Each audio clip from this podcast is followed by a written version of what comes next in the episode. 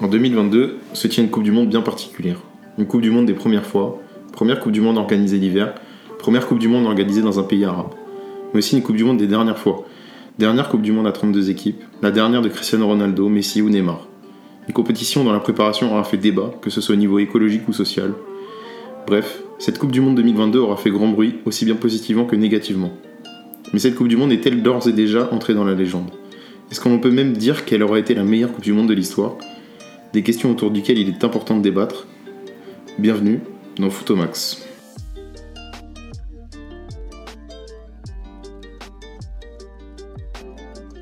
Pour ce premier épisode de Footomax, je suis très content de recevoir euh, mon ami Tristan. Je suis ravi aussi, hein, je suis ravi d'être là, ravi d'être le premier invité, et puis bah, pour ce débat aussi, je suis prêt. Bah écoute, nickel. Donc, comme tu l'auras compris, on va parler de la Coupe du Monde 2022. Euh, on va débattre, on va essayer de, de faire des, des conclusions un peu tour par tour, que ce soit la phase de groupe et les différents tours en élimination directe. Ouais.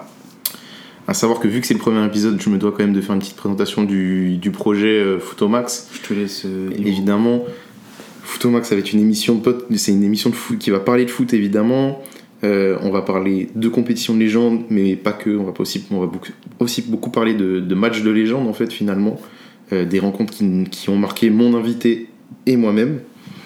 Et on va essayer d'en discuter, savoir pourquoi aujourd'hui c'est un match de légende et dans quelle mesure aujourd'hui euh, ce match euh, il est mémorable pour, euh, pour tout le monde quoi. Bah, Je te propose qu'on commence directement. Moi j'apprécie ton projet. en tout cas. Ça fait plaisir. ravi d'être le premier invité. Bah parfait. bah moi, je- on va d'abord parler de la phase de groupe du coup de cette compétition euh, qui a commencé à la mi-novembre, donc c'est déjà quelque chose de nouveau. Pour toi, euh, c'est le fait de commencer mi-novembre, euh, qu'est-ce que ça change par rapport aux autres, aux autres coupes du monde déjà? C'est quand même une première, en vrai, c'est pas, c'est pas habituel. Normalement, la Coupe du Monde, ça rime avec l'été, ça rime avec le soleil, avec la fête. Là, ça rimait plus avec euh, les cours, le travail, les habits, les polaires, les bars euh, rem- remplis. Il y avait pas, en plus, il n'y avait pas de télé euh, dehors. Mm. Ça, c'était un, Carrément. un petit peu dur. Mais en soi, ça va. J'ai apprécié la suivre, mais je pense que c'est, ça reste quand même mieux l'été si on Mm. profite un petit peu plus. C'est vrai que une, quelques semaines ou quelques jours même avant le début de la compétition, il y avait pas beaucoup de hype en fait, on peut le dire ça déjà. On la ressentait pas comme, on la ressentait pas autant que quand la compétition c'est l'été quoi. Bah c'est simple, la hype, elle était que négative. C'était par rapport aux droits de l'homme, c'était par rapport à tout ce qui se passait là-bas, par rapport au clim. C'était Au prix, que- euh, au prix de la compétition aussi La qui, avait marqué beaucoup beaucoup. à toutes les restrictions, que ce soit euh, en termes. euh, je, je sais même plus, il y avait. Non, c'est bon, vas-y. C'est bon Mets ton téléphone en silence. C'est le premier épisode, les aléas, on s'en fout, c'est normal. Personnellement, je suis en silencieux, ce n'est pas moi. C'est pas toi? Bah, C'est peut-être moi. Et je m'excuse d'avance auprès de tous nos auditeurs. Mais on, on- on repart. Mais donc, du coup, oui, c'est une compétition qui avait. qui partait mal en tout cas. Un petit peu, ouais, pas mal de restrictions, pas mal de petits trucs comme ça. Alors, franchement, on n'entendait parler que négativement, donc forcément, ça donnait pas beaucoup de hype. Puis on avait même peur qu'il se passe certaines choses. À un moment, bon, on savait très bien que ça allait pas être annulé vu la proportion que prend la Coupe du Monde, mais il y avait des, des rumeurs comme quoi, bon, ça allait être un petit peu moins diffusé, peut-être un petit peu moins regardé, etc. Au final, bon, les chiffres ne mentent pas. Non, Ça a quand même été la Coupe du Monde euh, voilà, la plus regardée, mais c'est vrai qu'au début, en novembre, ça faisait un petit peu peur quand même. En tout cas, la plus regardée en France. Parce que chez nous, le, le- le boycott, il a tenu quelques matchs, mais après, les gens se sont dit, bon, on va quand même loin, les gars. Donc, on- Moi, je pense pour moi qu'il a tenu que le moment de la cérémonie. ouais, peut-être. Personne n'a regardé cette cérémonie, mais Qatar, euh, Qatar Équateur, tout le monde était devant son écran pour faux. voir le Qatar se Déjà, c'était un dimanche après-midi. Ouais, clairement. Donc, euh, Tout le monde voulait voir le Qatar se Ouais, faire laver par Valencia, par l'Équateur, par tout le monde. Voilà. Alors, je donne quelques stats sur, euh, sur cette phase de groupe. Donc, du coup, une phase de groupe de Coupe du Monde, c'est 48 matchs, 38 victoires, donc 38 défaites, en tout cas 38 matchs où ça se finit pas par un match nul, et 10 nuls. Donc voilà, on est sur 120 buts marqués, donc c'est 4 de moins qu'en 2018, mais ça reste quand même. euh, ça fait une moyenne de 2,5 buts par match, c'est quand même euh, hyper honorable. Toi, cette phase de groupe, tu, l'as vu comment? Parce qu'on est quand même sur une phase de groupe particulière. On est sur la première fois depuis un certain temps où il n'y a pas d'équipe qui, arri- qui arrive à enchaîner les trois victoires en phase de groupe. Et surtout pour les gros favoris, c'est quand même assez surprenant. Euh, le meilleur résultat en phase de groupe, c'est le Maroc et l'Angleterre qui font 7 points. Deux, deux victoires et un nul. Comment t'expliques euh, que bah, du coup, il n'y a, pas a pas eu un leader qui s'est décroché de, ces phases de groupe? Hein, pour moi, il y a quand même eu des leaders. Pour moi, il y a eu trois équipes qui sont dégagées directement dans la phase de groupe. C'est les trois équipes qui ont gagné leurs deux premiers matchs. Donc la France, le Brésil, le Portugal. C'était pour moi les trois grands favoris. Ceux qui avaient fait leur boulot dès le début, qui ont aligné leur équipe 2 pour le troisième match, comme habituellement. euh, dès que, voilà. Ils avaient plus rien à jouer. On a vu la France jouer contre la Tunisie. Il y avait Gendouzi, euh, milieu gauche, euh, Kamavinga, défenseur Oui, avait- gauche. Ouais. C'était pareil pour le Brésil et pour le Portugal. Donc en vrai, pour moi, c'était quand même le top 3. Après, vrai qu'il y a eu le Maroc et l'Angleterre. Après, si je dois parler de la phase de groupe, je dirais qu'elle a démarré sur les chapeaux de roue. Parce qu'il me semble qu'il y a eu. Le premier match nul, il intervient au bout de la deuxième journée. Je suis pas sûr. Euh, bah, c'est simple. Oui, parce que tu dois Non, le sur- premier 0-0 en tout cas. Parce que. Non, Non non, il y a Danemark-Tunisie, c'est 0-0. Ah. Et Mexique-Pologne aussi, c'est 0-0. hein. Bah, J'avais l'impression, en tout cas au tout début. Ça doit être le troisième jour, en tout cas, de la compétition. Mais c'est vrai qu'au tout début, j'avais à peu près le même sentiment que toi. Quand même que... Où il y avait, ça, ça, ça, ça jouait pas mal, ça voulait vraiment la gagne, en tout cas. Ouais, voilà, ça, ça allait chercher la gagne. Il n'y avait pas forcément de grosses surprises. Bon, hormis euh, voilà, l'équipe championne du monde, hein, l'Argentine qui avait perdu ce match. euh, Face à l'Arabie Saoudite. On, on- en reparlera, reparlera. je pense, à mon avis. Mais je trouvais pas qu'il y avait vraiment d'énormes surprises. Après, il y avait quelques, quelques équipes qui se dégageaient, quelques flops dont on parlera après. Bien sûr. Mais euh, forcément. Évidemment. Moi, moi, personnellement, j'ai bien aimé cette phase de groupe. Peut-être Ouais, plus qu'en 2018. Mm. J'ai trouvé beaucoup plus intéressant, beaucoup plus resserré. Et même, même si les gros arrivaient à faire leur travail, les petits matchs n'étaient pas si faciles que ça. Mais c'est vrai qu'il y a des équipes qu'on attendait un peu au tournant dans cette phase de groupe de toute façon et qui ont répondu présent. Les Pays-Bas qui n'étaient pas présents en 2018, ça faisait 8 ans qu'ils n'avaient pas joué une Coupe du Monde. Ils sont arrivés à se dégager quand même directement en battant. Bon, bah, ça gagne contre le Sénégal lors du premier match 2-0. C'est un, un bon score hein, bon, qui se joue sur la fin de match beaucoup euh, et en, partie, en grande partie à, cause de deux erreurs euh, défensives sénégalaises malheureusement. Mais ensuite, ça arrive à enchaîner de toute façon, donc ça c'est quand même plutôt bien. Même le Maroc, c'est une équipe que beaucoup attendaient, que beaucoup voyaient comme une équipe étant euh, l'une des meilleures équipes africaines de la compétition, et ça n'a pas manqué de toute façon, et malgré le groupe du Maroc, qui était honnêtement pas relevé. Après, le Maroc, je Euh, pense. qui était honnêtement très relevé, ouais, pardon. très- je pense pour moi, c'était le, le plus gros groupe. Ouais, ouais, Avec le plus d'interrogations. Bon, Oui, oui, oui. le Canada, on connaissait pas vraiment. Il y avait une hype autour du Canada. Je Merci comprends. Willou. Mais merci Willou. Ah, si Mais- tu nous écoutes, mais ça, je pense pas. Mais c'est vrai que C'est certains il y a eu, il y a eu, voilà. beau- il y a eu des joueurs, il y a des joueurs au Canada évidemment qu'on attendait. David, Alfonso Davis. Davies, Hutchinson, euh, 39 ans, on s'est dit le, le lieutenant, est-ce qu'il va faire le. Tous les joueurs que nous a hype Willou. hein, Bien sûr. euh, On pensait à Fif, à Fif du Qatar, qui malheureusement euh, nous a quittés. Mais en réalité, le Maroc, je pense pas qu'il était tant attendu que ça. Je pense qu'il était attendu, mais de manière, euh, comment dire, négative. C'est-à-dire que euh, c'est une équipe qui a beaucoup déçu dans les compétitions dans lesquelles on les attendait. En 2018, ils ont beaucoup déçu. Même si on ne s'attendait pas forcément à ce qui passe en 2018. Ils étaient dans un groupe Iran, Espagne, Portugal. Mais ils perdent face à l'Iran. Ils font deux nuls. Certes, euh, l'arbitrage a joué un petit peu pour moi dans certains matchs, mais on- ça nous a déçus. On attendait un petit peu mieux de cette équipe. Pareil, la Cannes, ils nous déçoivent totalement. Ils, vont, ils vont pas en finale, ils vont pas en demi. Non. Euh, ils perdent euh, un match bateau, pour moi, qui devait absolument gagner. Donc euh, c'est vrai qu'on les attendait peut-être un petit peu plus pour prouver. Puis en plus, ils venaient de changer de coach. Regragui, au final, il a fait que deux matchs avant cette Coupe du Monde, il me semble. Deux matchs de grosses victoires en plus, avec le Chili dedans. Donc euh, c'est vrai qu'on les attendait, mais pour moi, pour moi, il, il serait pas passé normalement. Moi, de base, bon, Willou, il m'avait eu, j'avais mis Croatie-Canada. Oui, c'est vrai, on en avait parlé. Non, mais ça, c'est intéressant et je pense que on peut peut-être parler peut-être groupe par groupe, mais euh, sur le premier groupe, honnêtement, bon, déjà, le groupe A, il y avait, il y avait franchement pas beaucoup de suspense. En tout cas, il y avait peut-être un suspense entre le Sénégal et l'Équateur par rapport au niveau que l'Équateur a montré dès le premier match de la compétition. Parce que face au Qatar, ça gagne assez facilement et on, sentait quelque chose du côté de l'Équateur. On sentait quand même un jeu, ça pue l'Amérique du Sud, mais on sentait vraiment quelque chose de, de solide et qui aurait pu mettre en difficulté d'autres équipes.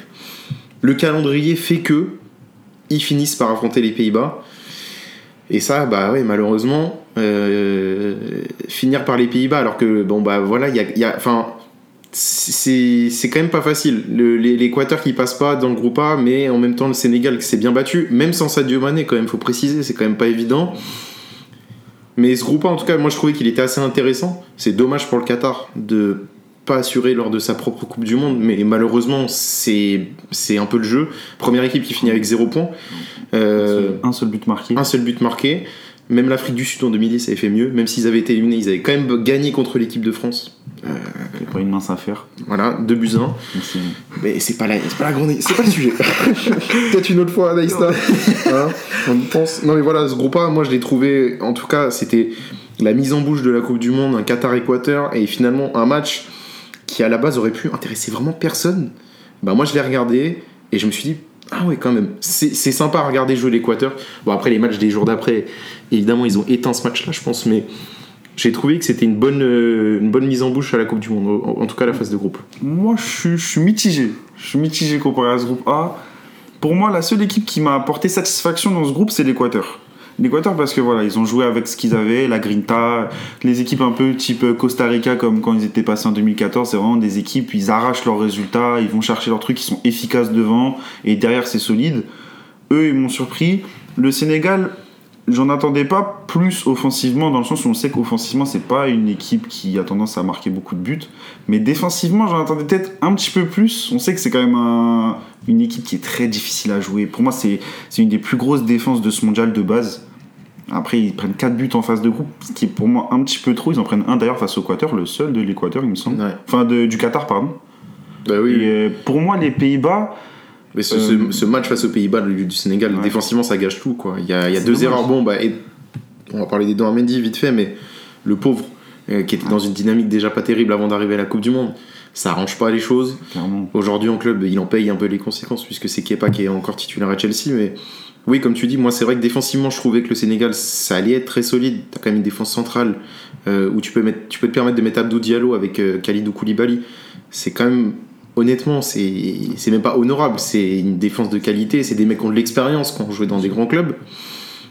Malheureusement, voilà. Et après, Je pense moi- qu'il manquait un leader, moi, dans cette équipe. euh, Non, je pense que Khalidou Koulibaly, il remplissait bien ce rôle-là. Maintenant, c'est vrai qu'offensivement, il manquait un petit leader. Après, t'avais la fougue d'Ismail Assar, de bah, Bamba Dieng, voilà, bon, c'est le petit cœur sur lui, mais tous les, tous les attaquants, pour moi, ils, ils m'ont pas déçu, justement. Offensivement, le Sénégal, ça m'a pas déçu. Et au final, ils marquent autant de buts que les Pays-Bas. Bien sûr. Et c'est pas une équipe qui, offensivement, euh, me faisait peur de base. Et pourtant, ils font très bien leur boulot dans cette euh, première phase de poule. Après, juste, moi, j'ai mis juste une réserve sur les Pays-Bas. J'avais absolument pas apprécié leur euh, phase de poule. Pour moi, je, mon rêve, c'était de voir Sénégal-Équateur passer, tellement, Ouais, ouais. je, tellement je n'appréciais pas le jeu des Pays-Bas. Pour moi, c'était pauvre, c'était juste efficace. Voilà, c'est bah, c'est ce qu'il faut après dans une demande, compétition. hein. Mais il n'y avait ils pas en de. en tout cas, ils en ont l'habitude. Mais y c'est vrai qu'il y a de jeu, il n'y avait pas de. l'éclair de génie, tu trouvais Voilà, qu'on aurait pu trouver en 2014 Voilà. ou, euh, avec Van Persie, les C'était- Robben et tout ça, qui était L'époque des Pays-Bas me manque. c'était fait- c'était phénoménal. l'époque Robin Van Persie, tout ça, ça, ça me manque. Ça, c'est, c'est les Pays-Bas qui me manquent. Voilà, cette petite fougue, cette petite tête à la Superman, ce petit, Robin qui va chercher Robben. Casillas. Là, il n'y avait rien de tout ça. C'est des buts un petit peu à l'arraché. Qui... T'as encore Dumfries qui sort une compétition C'est euh, clinique, quoi. honorable. Ouais, voilà. C'est clinique. C'est pour moi pas au niveau en tout cas. Hmm. Non, c'était ce que j'avais conclu de ce groupe A en tout cas au début. On va parler du, du groupe B. Bon, euh, le groupe B, on va y parler, je pense, très rapidement. Angleterre, Iran, États-Unis et Pays de Galles. Un groupe euh, très anglophone. Euh, Un groupe assez, bon, euh, ça commence. politique. Ouais, voilà. non, mais on commence avec donc Angleterre-Iran. Bon, le 6-2, formalité pour les Anglais. Mais ça, Une formalité, mais ils prennent deux buts quand même. Oui, ils en prennent deux, c'est vrai. Mais une- voilà, sur le score, en tout cas, le ressenti, c'est le premier gros score de la, de la compétition. Et l'Angleterre qui, tout de suite, en tout cas en début de compétition, monte les dents dans, un peu dans la dynamique qui, de, de leur euro, quoi, finalement. On sait que tout le monde les attendait au rendez-vous. Ils répondent à certaines attentes dès le premier match, même si c'est une équipe faible de l'Iran en face, quand même. Bien sûr, mais, ah, mais pareil, encore un gros qui me déçoit un petit peu. Moi, pour moi, personnellement, l'Angleterre, voilà, ça sort un gros match face à l'Iran, bonne entrée. Les joueurs offensifs font leur boulot. Défensivement, c'est un petit peu faible, mais on a l'habitude avec l'Angleterre. Hmm. Euh, bon, faut savoir que moi, c'est pas une nation que j'apprécie. Moi non plus. Moi, après, euh, Or, euh, or euh, l'entente France-Angleterre, c'est juste une nation que je, je prends pas de plaisir à regarder cette équipe jouer. Je j'apprécie pas les joueurs de cette équipe hors Jude Bellingham. Mais euh, pour moi, hors euh, le match d'Iran, ils ont du mal face aux Pays-Bas, ils ont du mal face aux États-Unis, enfin Pays de Galles, pardon. Euh, ils ont du mal face aux États-Unis. C'est pas une équipe qui, encore une fois, me, me fait rêver. En plus. Harry Kane n'est pas dedans. Harry Kane, dès la phase de poule, Oui, il n'est oui. pas dedans. Et ça, pour moi, c'est le plus gros manque de l'Angleterre sur la phase de poule. C'est tous les joueurs type Rashford, Saka, ils sont dedans direct parce que depuis le début de saison, non, Rashford, depuis le début de saison, non, mais Saka, en tout cas, il, est dedans depuis le début de saison. Rashford, on sent directement que c'est. Là, ça y est, il commence à rentrer dedans. T'as un Bellingham qui est en feu depuis le début de saison et qui continue dans cette Coupe du Monde. Ce que tu dis là, c'est très intéressant, mais euh, et, ça peut s'appliquer à plein d'autres joueurs, mais c'est des joueurs qui ont, pensé leur saison avec cette Coupe du Monde de toute façon, comme elle a pu faire Neymar, comme l'a pu faire évidemment un Messi, mais et on en reparlera beaucoup, mais mm. c'est des joueurs qui. Ils, ils, ont assuré en club avant la Coupe du Monde. Tu parles de Saka qui, par exemple, avec Arsenal, déchirait tout déjà avant la Coupe du Monde mm. et on le, ça, ça continue aujourd'hui. C'est des joueurs qui ont pensé leur saison, qui ont, qui ont coupé leur saison en plusieurs cycles et qui ont vraiment mis la Coupe du Monde comme étant un seul cycle et en ne pensant qu'à ça. En évitant les blessures, en évitant ce genre de choses, en étant très prudent. Et ça, c'est des. Et comme tu dis, c'est des joueurs qui, quand ils arrivent à la Coupe du Monde, ils sont formatés Coupe du Monde, ils mangent Coupe du Monde, ils dorment Coupe du Monde. Et ça, bah, c'est les meilleurs joueurs que tu puisses avoir dans une équipe. Bien sûr. Après, il y a États-Unis-Pays de Galles pendant la première journée. Donc il y a un match honnêtement pas, pas dingue, un partout. Euh, c'est très pauvre en jeu les deux équipes de toute façon. Pays de Galles, petite déception. Pays de Galles qui n'était plus en Coupe du Monde depuis un bon paquet d'années. Je crois que c'était 64 ans, je crois que c'était 1956. C'est la première de Gareth Bale? Ah oui, oui, c'est la, ah première de Gareth Bale. Mais euh, et puis après, après les États-Unis. Euh, qui va arriver à se qualifier quand même après. Euh, parce que le deuxième match, le deuxième match de, de, la phase de groupe, il y a États-Unis-Angleterre, qui est pour moi, et je, voilà, je l'ai mis, c'est dans mon top 3 des flop matchs de cette phase de groupe. Ouais, moi j'ai regardé le match, honnêtement, j'ai pris aucun plaisir. Je l'ai regardé parce que voilà, l'Angleterre jouait, il fallait voir les, les, forces aussi. Et je trouvais que l'Angleterre, il n'y avait aucune production ils gagnent pas en plus quoi. On parle pas de, enfin on parle des États-Unis quoi, qui étaient pas là en 2018, qui n'ont pas euh, un, leader technique euh, comme pourrait avoir une petite, une autre petite nation. Juste Pulisic. Voilà. Et mais Pulisic qui est même plus au niveau avec Chelsea depuis bien longtemps. les résumés à Pulisic c'est dur. Oui c'est pas facile mais c'est un peu la star de l'équipe.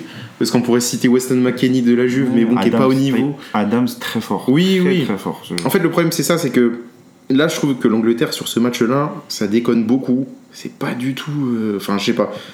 Il n'y a pas l'efficacité qu'on pourrait retrouver ailleurs. au niveau. Moi, c'est dans mon top 3 des flop matchs et il y en a deux autres. L'Iran, au final, euh, malgré leur premier match des déceptions, c'est quand même euh, deux matchs après qui suivent qui sont de haut niveau hein, parce que ils ont pris 6 buts face à, face à l'Angleterre. ils gagnent 2-0 contre les Gallois. Au final, ils en prennent qu'un seul lors des, deux, deux, matchs suivants. Et ils, ils sont pas si bien passés face aux États-Unis. Ils perdent contre les États-Unis. Ils perdent face aux États-Unis. Les États-Unis qui, au final, euh, finissent avec deux buts marqués, un but encaissé. Donc grosse défense, mais très peu efficace offensivement. Efficace offensivement, mais bon, ça après. Et puis l'Angleterre qui finit euh, le groupe avec une victoire 3-0 claire, nette, précise contre les Gallois. Mais bon, voilà, là c'est l'Angleterre qu'on trouve. Moi je pense qu'on va passer, on, passe à l'autre groupe qui est pour le groupe C qui est, un, qui est un groupe qui a été hyper intéressant. Chose à dire. Beaucoup de choses à dire, surtout sur le premier match, qui est pour moi, et je reviens encore là-dessus, pour moi Arabie Saoudite-Argentine, c'est un de mes top 3 matchs de la phase de groupe. Est-ce qu'on serait pas sur un match légendaire? Moi, je trouve qu'on est sur un match, on est sur un top match de la Coupe du Monde en tout cas. Ça, c'est sûr et certain. Parce que la première mi-temps, bon, l'Argentine déroule, mais l'Argentine ne concrétise pas. Déroule, mais euh, ça sent le hold-up. Ça, tu vois, c'est beaucoup d'occasions. Mais il manque un truc. Il manque, il manque, il manque, ce hors-jeu. Enfin, c'est ce pied qui mais passe. Mais s'il loupe un penalty quand même. Enfin, s'il loupe un penalty. Il loupe un péno. Et, et, retour des vestiaires, euh, l'Arabie Saoudite, euh, c'est au-dessus mentalement. C'est au-dessus. Mentalement, ça a pris le dessus. Hervé Renard, il a dit You want to take a picture with him? Non, évidemment, on ne veut pas prendre de photos avec Messi. Ce mec est une légende. Oui, mais ce match-là, pour moi, voilà, c'est un top match. Ça m'a fait vibrer. Euh, je, en tout cas, je me souviendrai, je pense, toute ma vie de où je l'ai regardé. Sur mon téléphone, sur un live Twitter obscur, dans le RER en allant à l'école. Pareil. C'était. vraiment, j'ai vibré, quoi. Sur le deuxième but saoudien qui est un des plus beaux buts de la Coupe du Monde au passage, cette frappe euh, bien enroulée, euh, qui est, enfin, pour moi, qui est superbe. Juste magnifique. Et qui, au terme d'une action où, l'Arabie Saoudite aurait pu marquer avant. Au-delà d'être une frappe enroulée, c'est il contrôle un ballon en l'air, il est dos à la cage, il arrive à dribbler. Euh, à prendre de vitesse. ça doit être Montiel, ouais, sûrement. Et après, il va chercher deux pôles dans le duel, il arrive à s'écarter avec un crochet, il enroule pied droit, oh, Il n'y a rien à dire. Emiliano Martinez peut faire quelque chose pour moi. Il la touche, hein il la touche. Il l'effleure, mais il manque quoi Moi, oui, quand même un gardien qui est grand. Il manque cette taille.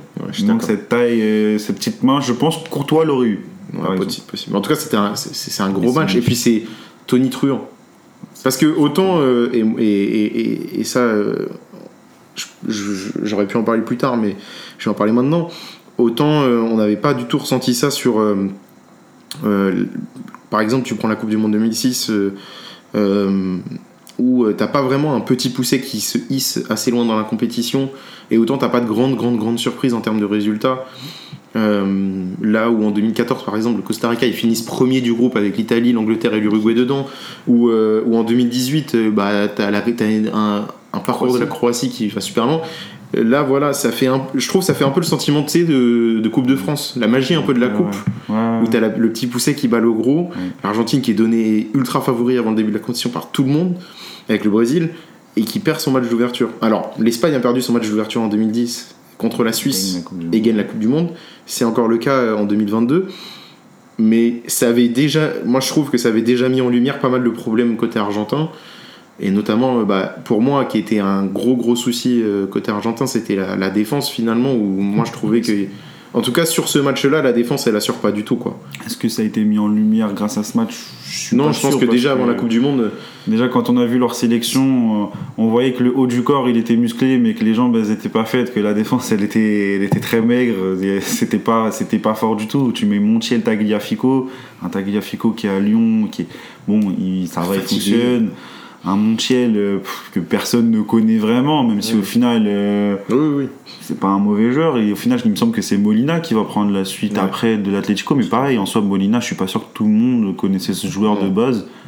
Euh, T'as une défense Otamendi, euh, Romero, il me semble c'est lui qui est ouais. titulaire. Et puis après, Martinez va peut-être prendre sa place. Mais Otamendi, voilà, c'est c'est vieux, c'est.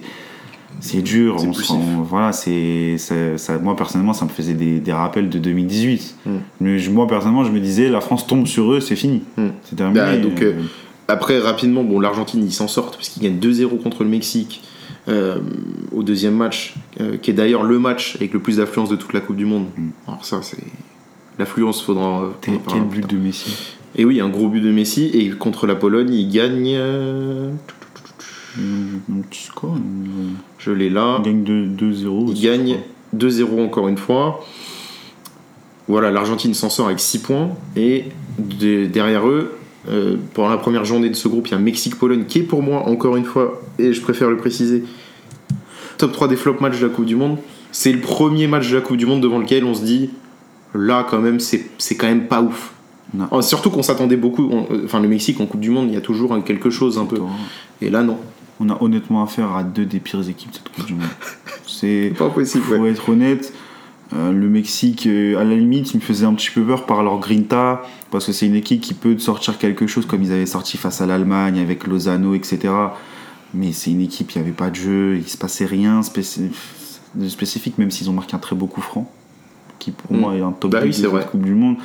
Mais euh, voilà, c'est un coup franc, quoi. Enfin, c'est pas dans le jeu. Non, mais du coup, la Pologne voilà. qui passe en, en, 8 avec 4 points. Ouais. Deux buts marqués, deux buts encaissés. C'est. Un jeu calamiteux. Je pense que par exemple, l'Iran aurait été dans ce groupe, l'Iran serait passé. je pense très sincèrement. Puis euh, à côté de ça, t'as quand même une Arabie Saoudite. C'est il y a quand même un, un petit goût Parce- de. Oui, C'est dommage oui, parce que l'Arabie Saoudite, au final, de pas fini en fait. Y a truc. tactiquement, techniquement, ça jouait mieux que les deux équipes qui finissent devant elle. Oui, oui, mais en plus, bah après, l'Arabie Saoudite, c'est quand même une équipe assez particulière, au même titre que le Qatar. C'est-à-dire que tous les joueurs, tous les Saoudiens en tout cas, évoluent dans le championnat saoudien, et tous les joueurs du Qatar évoluent dans le championnat qatari. Et même euh, le tous les joueurs d'Arabie Saoudite évoluent presque dans, dans la même équipe. hein. Oui, quasiment. 10 des Oui, titulaires sont dans le même Oui, c'est vrai.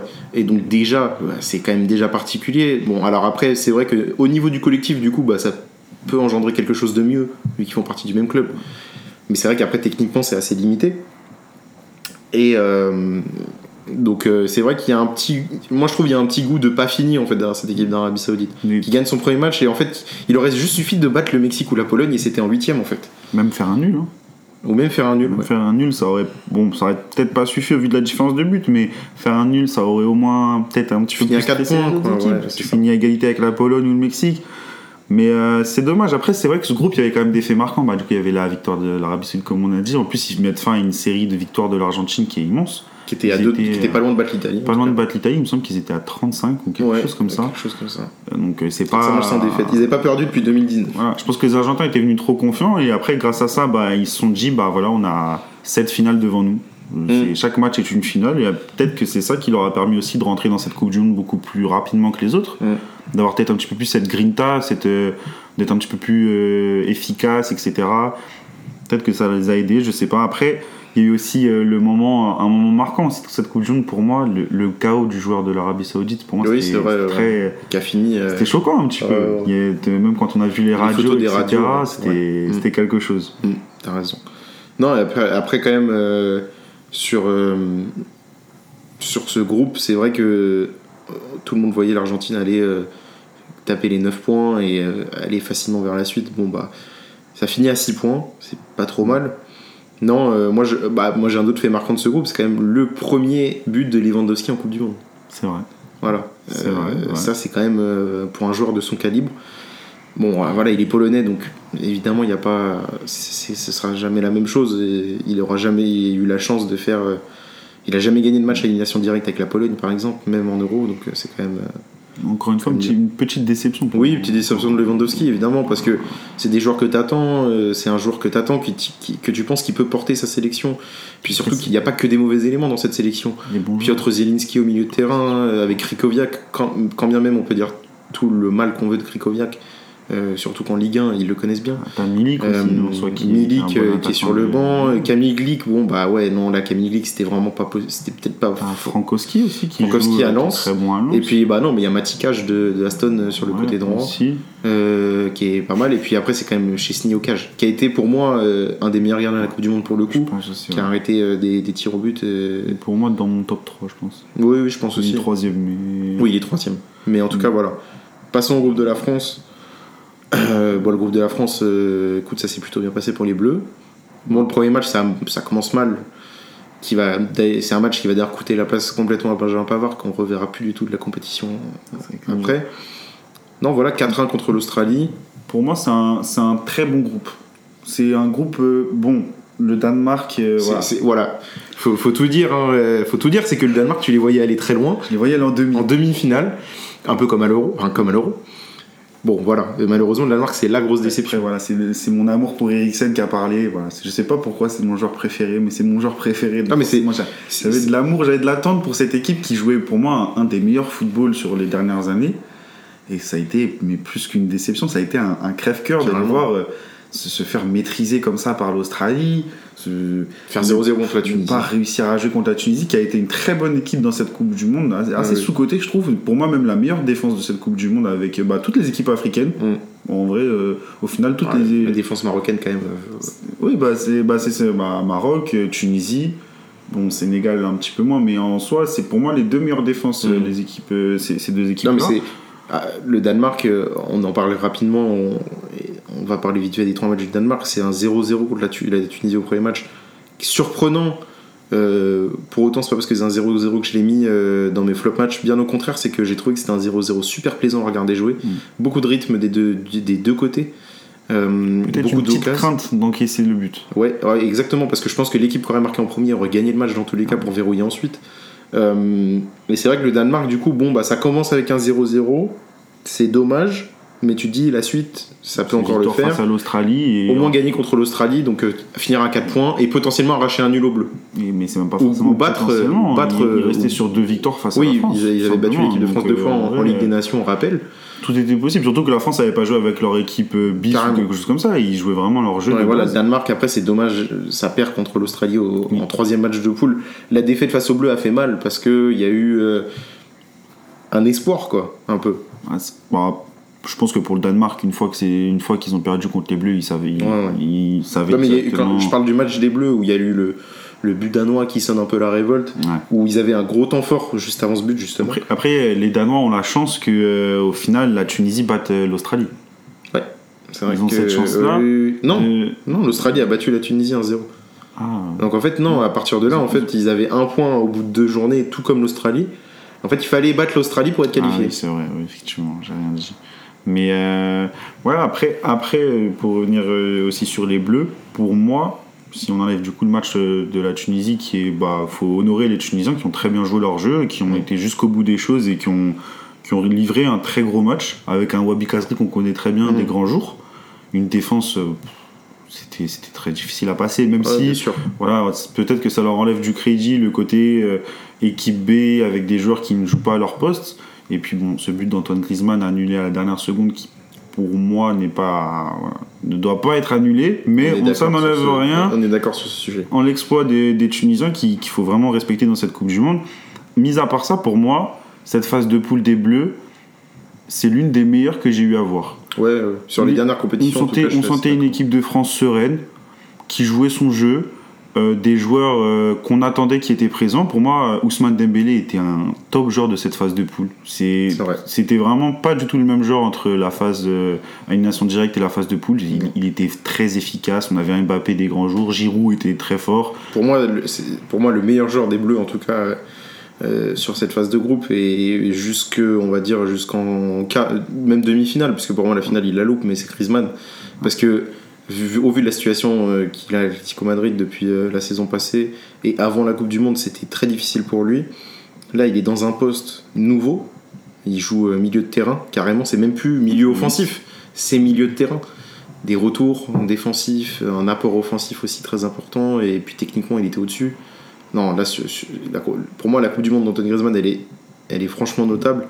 Et puis, comme tu dis, Mbappé très très fort. Euh, T'as des joueurs aussi surprenants. hein. Le, au milieu, il y a beaucoup de joueurs du coup qui n'étaient pas là. Tous les Pogba, euh, Kanté, non, mais etc. Rabiot, il... Rabiot- Rabiot, le match face à l'Australie, c'est. comble ex- mais excellemment bien et, le manque et- de ces joueurs. Et, Rabiot, moi, je, l'ai- je, je n'aime pas forcément Adrien Rabiot, et je, je suis forcé de dire qu'il a fait une Coupe du Monde de, de dingue. Pour moi, il, il- il manquait ce petit truc, mais il, il fait Oui, partie voilà. du débat, par exemple, pour être dans le 11 de cette Coupe du Monde. Bon, on l'élimine très vite. Oui, oui. Parce que voilà, il y a des joueurs. Mais il est dans le débat. Mais il peut être dans le débat parce que pour moi, il a vraiment fait une Coupe du Monde où il comblait le manque défensif d'Mbappé et offensivement, il avait une production qui était digne d'un milieu de, de, de Coupe du Monde de Mm. grande classe, etc. Qui, qui jouait vraiment un jeu excellent. Et défensivement, au final, cette équipe qui faisait peur était, je trouve, plutôt fiable. On avait un Konaté ou pas Mécano qui était, bah, pour ma part, très fort, Oui, oui. même si bon. euh, euh, au final, il y a eu ce, ce petit ajustement de Didier Deschamps comme il a l'habitude. Hein. Pavard qui avait pris sa place en 2018 euh, après le premier match, il me semble, à CJB. Au final, il se fait prendre sa place au bout du premier match après euh, Une erreur lamentable. une erreur de, digne d'un De district. de, de district. Mais vraiment, c'est- c'est-à-dire que même en poussin, on t'apprend à juste garder ton joueur. Après, c'est des choses qui arrivent, voilà, faut pas non plus tomber Non, non, dessus. non.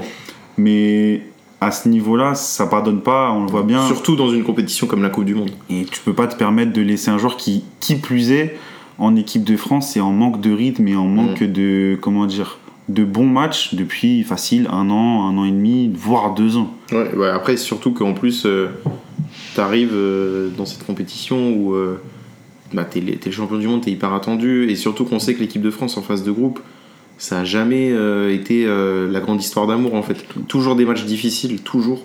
Même en 2018, euh, l'Euro 2016, d'autant plus, je trouve. Même 98. Et 98, c'est pas très, c'est pas facile. Là, on a un premier match où tu gagnes 4-1.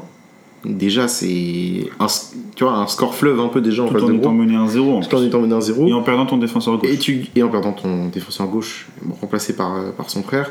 Mais, et en plus, après, tu gagnes le deuxième match. Et ça, déjà, ça engendre quelque chose. euh, ça, fait, quelque chose, tu vois. Et donc, bah, c'est vrai que du coup, là, du coup, avec 6 points, la France était qualifiée. La France était assurée d'être première de son groupe. Donc, Deschamps fait tourner, ce qui est logique. Euh, et et l'équipe de France perd ce match contre la Tunisie. Bon, voilà, euh, ça, va, ça change rien au classement, en tout cas. Mais voilà, on va juste passer au. Ah, vas-y, si t'as quelque chose à dire, vas-y, je t'en prie. euh, juste rajouter quelque chose. C'est aussi le- la surprise Australie au final. Oui, oui. On n'en a pas parlé dans ce groupe. mais Avec un jeu final, pauvre, euh, mais qui. c'est- Carrément. Mais on va en reparler même en huitième de Oui, en finale. huitième, ils sont mais là encore. Au final, ouais. cette équipe, euh, elle avait les moyens de faire, par exemple, ce qu'a pu faire euh, le Costa Rica Et en c'est 2014. encore, hein. et c'est encore, euh, c'est encore une fois ce que je te dis, le, l'idée de, de petits poussets quoi. Encore une fois, l'Australie, personne n'aurait pu les soupçonner de, devant le Danemark dans ce groupe, même, même devant la Tunisie, c'était déjà Et difficile. égalité de points avec la France aussi. Égalité de points avec la France, c'est au goal average euh, Ouais. que ça se joue. Bon, bah, l'équipe de France a gagné 4-1 contre l'Australie, donc euh, c'était pas un problème. Mais oui, oui, c'était, c'était franchement euh, pas gagné. La France aussi, qui, juste pour terminer avec ce groupe, Ouais. qui surprend quand même avec quelque chose, c'est que c'est la première équipe depuis bah, du coup le Brésil 2002 à passer les phases de groupe après avoir gagné la Après Coupe du avoir Monde. été, après avoir été Alors, champion du monde. On alors, brise pour- la malédiction. Pour moi, ça ne change rien dans l'état d'esprit des joueurs, etc. Ça n'a pas de, ça n'a pas d'intérêt, mais c'est vrai que peut-être que les autres équipes à côté se disent, bah voilà, eux, ils sont encore là cette année, ils vont encore être là pour, pour aller la chercher, et peut-être que ça joue un petit peu sur l'état d'esprit des autres équipes euh, à côté. C'est surtout qu'au vu des derniers résultats de l'équipe de France avant la compétition, que ce soit la tournée de juin, euh, enfin la, la journée de Ligue des Nations au mois de juin, dernier- euh, au mois de juin 2022, Mm. où tu perds contre la Croatie, tu perds contre le Danemark, tu fais nul contre l'Autriche. Enfin, déjà, c'est c'est très dur à, à encaisser. Et, la pré- et les matchs de préparation, entre guillemets, ceux du mois de septembre, où bah, tu perds encore. euh, et là, tu te dis, ouais, là quand même, ça fait beaucoup. L'année 2022 pour l'équipe de France, ça- avant la Coupe du Monde, c'est franchement pas une année facile. Euh, tu t'es pas relégué la Ligue des Nations, tu restes en Ligue A. Bon, c'est anecdotique, on va dire, la Ligue des Nations, mais ça reste quand même important d'être dans le haut du panier. Et, euh, mais euh, ça n'a pas été gagné. Et surtout, surtout avec un Danemark que tu connais bien, parce que tu l'as déjà en 2018 dans ta, dans ta poule. Tu as déjà l'Australie en 2018 dans ta poule, donc c'est une poule que tu connais quand même pas trop mal. Mais non, en fait, c'est en fait personne n'aurait vu les Bleus faire un parcours tel. On, y reviendra. Mais enfin voilà. Là, gagner ces deux premiers matchs, qualifier avec 6 points, montrer euh, des performances pareilles, en tout cas, je parle individuel pour le moment, ça peut faire peur aux autres équipes évidemment. Euh, même si je pense quand même que les autres équipes euh, le truc arriver euh, pour l'équipe de France. Moi, c'est mon humble avis, mais je pense que c'est surtout offensivement en fait. Ouais, Quand voilà, tu vois Mbappé, ça y est, il est dans sa compétition dès même le premier Giroud euh, match. sur un pro, sur voilà, Giroud, Giroud sur un. Tu, puis en plus, tu es les autres équipes, tu vois arriver la France avec un milieu euh, qui n'a jamais été testé, une défense euh, jeune. Mm. En soi, pour le coup, Oui, le oui, oui. premier match, Konaté ou Pamecano n'ont jamais joué ensemble. Bah si, à Leipzig quand même. Euh, oui, mais, Mais pas en- pas en bleu. en équipe de France, Ouais, ils n'ont pas l'habitude. C'est des, des petits automatismes qu'ils avaient peut-être. euh, C'est vrai, c'est là où du Mm. coup il y avait un débat avec Saliba. Peut-être que ça a été le meilleur choix du coup de Ouais, ces deux-là euh, l'un à côté de l'autre parce qu'ils se connaissaient. Mais après, euh, au-delà de ça, euh, Deschamps, au final, il est coutumier du fait. En Ouais, 2018, ouais, je suis on arrive avec une équipe qui fait peur, avec un Matuidi qui est à gauche. avec un défenseur droit CJB qui est pas au niveau, une équipe qui gagne pas pendant toute l'année. Au final, il arrive phase de groupe, voilà, c'est sans trop, sans trop de vagues, ça, ça passe et puis après bah ça déroule, ça déroule le jeu et puis bah t'as aussi une année 2022 pour euh, comment dire défendre un petit peu Didier Deschamps avec beaucoup de blessés hors Coupe Mm. du Monde. hein. Puis D'accord. beaucoup de beaucoup beaucoup de nouveaux. Je pense que c'est l'année où Didier Deschamps a convoqué le plus de nouveaux. C'est vrai, c'est vrai qu'il y a beaucoup de nouveaux. Donc euh, On- va vite fait parler des, des, des autres groupes, on va essayer d'aller un peu plus vite sur ceux-là parce que bon, il y a, y a quand même, il y a quand même des choses à dire, mais un peu moins. On va parler du groupe rapidement du phénomène euh, Blue Lock, le, le projet Blue Lock, si tu me permets. On va parler du Japon. La grosse surprise, euh, en, en vrai, on peut le dire, hein, je pense, la plus grosse surprise de ces phases de groupe, je pense que c'est quand même le, le, le Japon. Ouais, je pense qu'on peut le dire très. Parce que, euh, ouais, si quand même. On peut le dire, on Ouais, peut le dire même s'il y a une autre équipe. Au vu du groupe, en tout cas, qui pour beaucoup a été considéré comme le groupe de la mort, mais pour moi, pas du tout. Le faux groupe de la mort. Euh, alors moi, je, donne mon avis par exemple sur ce groupe. Euh, pour moi, l'Espagne et l'équipe euh, est une équipe et de très très loin est une équipe très ennuyante à regarder jouer. J'ai regardé l'Euro 2020, euh, donc m'en voulez pas. non et voilà, c'est très lent, beaucoup de possession et, c'est- et je trouve que c'est beaucoup, c'est encore plus ennuyant qu'à l'époque 2010-2012. Voilà, c'est une équipe qui va t'endormir avec sa possession et qui d'un coup d'éclat va te marquer un but et gagner. Et c'est voilà. Alors, il commence la compétition avec euh, Le score. le score de ces phases de groupe, c'est-à-dire un, un petit 7-0, hein, comme ça, sur, contre le Costa Rica. Et là, tout le monde se dit, bah, what the fuck, en fait. Euh, là, c'est. c'est- Voilà. Euh, et de l'autre côté, le Japon qui bat l'Allemagne. Moi, personnellement, j'attendais rien de l'Allemagne. Au vu de la Coupe du Monde, bah, plus que décevante de 2018, champion du monde entier, tu te fais éliminer dans un groupe qui était largement à ta portée. Euh, et là, euh, bah, rebelote qu'en fait. L'Euro 2010 l'Euro 2021, c'est la même chose. Ça se fait éliminer, euh, puis ça se prend un score par l'Angleterre en huitième. Mm. Euh, je crois que c'est 4-0 ou un truc comme ça. Et puis là, voilà, tu retournes là, Toujours pas de numéro 9 dans cette équipe, on rappelle, hein, pas d'attaquant de pointe. Euh, Pareil pour l'Espagne. et pareil pour. Bon, ouais. Et pour l'Espagne, au moins, tu peux mettre Morata si tu veux. Oui, oui. Il n'y en a pas du côté allemand. Il n'y a pas de, vraiment de neuf de formation côté allemand, toujours pas. Il n'y a pas, toujours pas d'attaquant de pointe. Mais Depuis que Mario Gomez n'existe plus ou Miroslav Klose non plus, il n'y a plus personne, on a l'impression. C'est vrai. Bah, pour, pour moi, déjà, c'est, je, je n'attendais rien de l'Allemagne parce que bah, j'avais vu avant, même si t'as quand même ce petit espoir. En vrai, quand ils ont sorti leur sélection, euh, je me souviens qu'elle avait fait pas mal de bruit parce qu'elle faisait peur. Enfin, leur équipe, en tout cas, était plutôt grosse. Mm. Mais encore une fois, pas d'attaquant de pointe. Tu peux pas arriver à une Coupe du Monde et te permettre de, de mettre. euh, oui, ok, Chelsea l'ont fait, ça a fonctionné une fois, mais tu peux pas te permettre de jouer avec Kai Havertz en pointe et puis full crew qui rentre en, qui rentre en cours de jeu pour espérer faire quelque chose. C'est pas possible. Puis Rudiger, le, le témoignage qu'il fait après le match contre le Costa Rica, c'est le bon. Cette équipe ne veut pas. Ils veulent pas jouer. Ils ont pas d'intensité, ils ont pas envie, ils veulent pas se faire mal. Pourtant, c'est des joueurs qui ont l'habitude de se faire mal. Ils sont au Bayern, ils ont, ils ont l'éducation en plus en Ziflik, la plupart des joueurs. Oui. Donc euh, c'est des joueurs qui ont cette intensité-là. Et, qui- que le sélectionneur allemand, on, on se permet et tu, de, de- de le rappeler. ouais, mais tu, Non mais oui, oui, t'as totalement ça. raison. Tu retrouves pas ça dans cette équipe. Et au final, cette équipe se fait porter par un joueur qu'on connaît tous parce que maintenant, ça y est, il commence à prouver avec le Bayern. Mais tu te fais porter par un petit jeune de 19 ans qui est censé être, Jamal être ton, du coup. ton- petit crack qui- que tu protèges, Bien qui va faire des petits éclats. Non, là, c'est lui qui te porte. Et au final, on pourra en revenir sur les tops et les flops. Mais Musiala, pour moi, individuellement, c'est un top de cette Coupe du Monde. Tu- comment, en trois matchs avec une équipe aussi, ben, désolé du terme, Oui, dégueulasse, hein.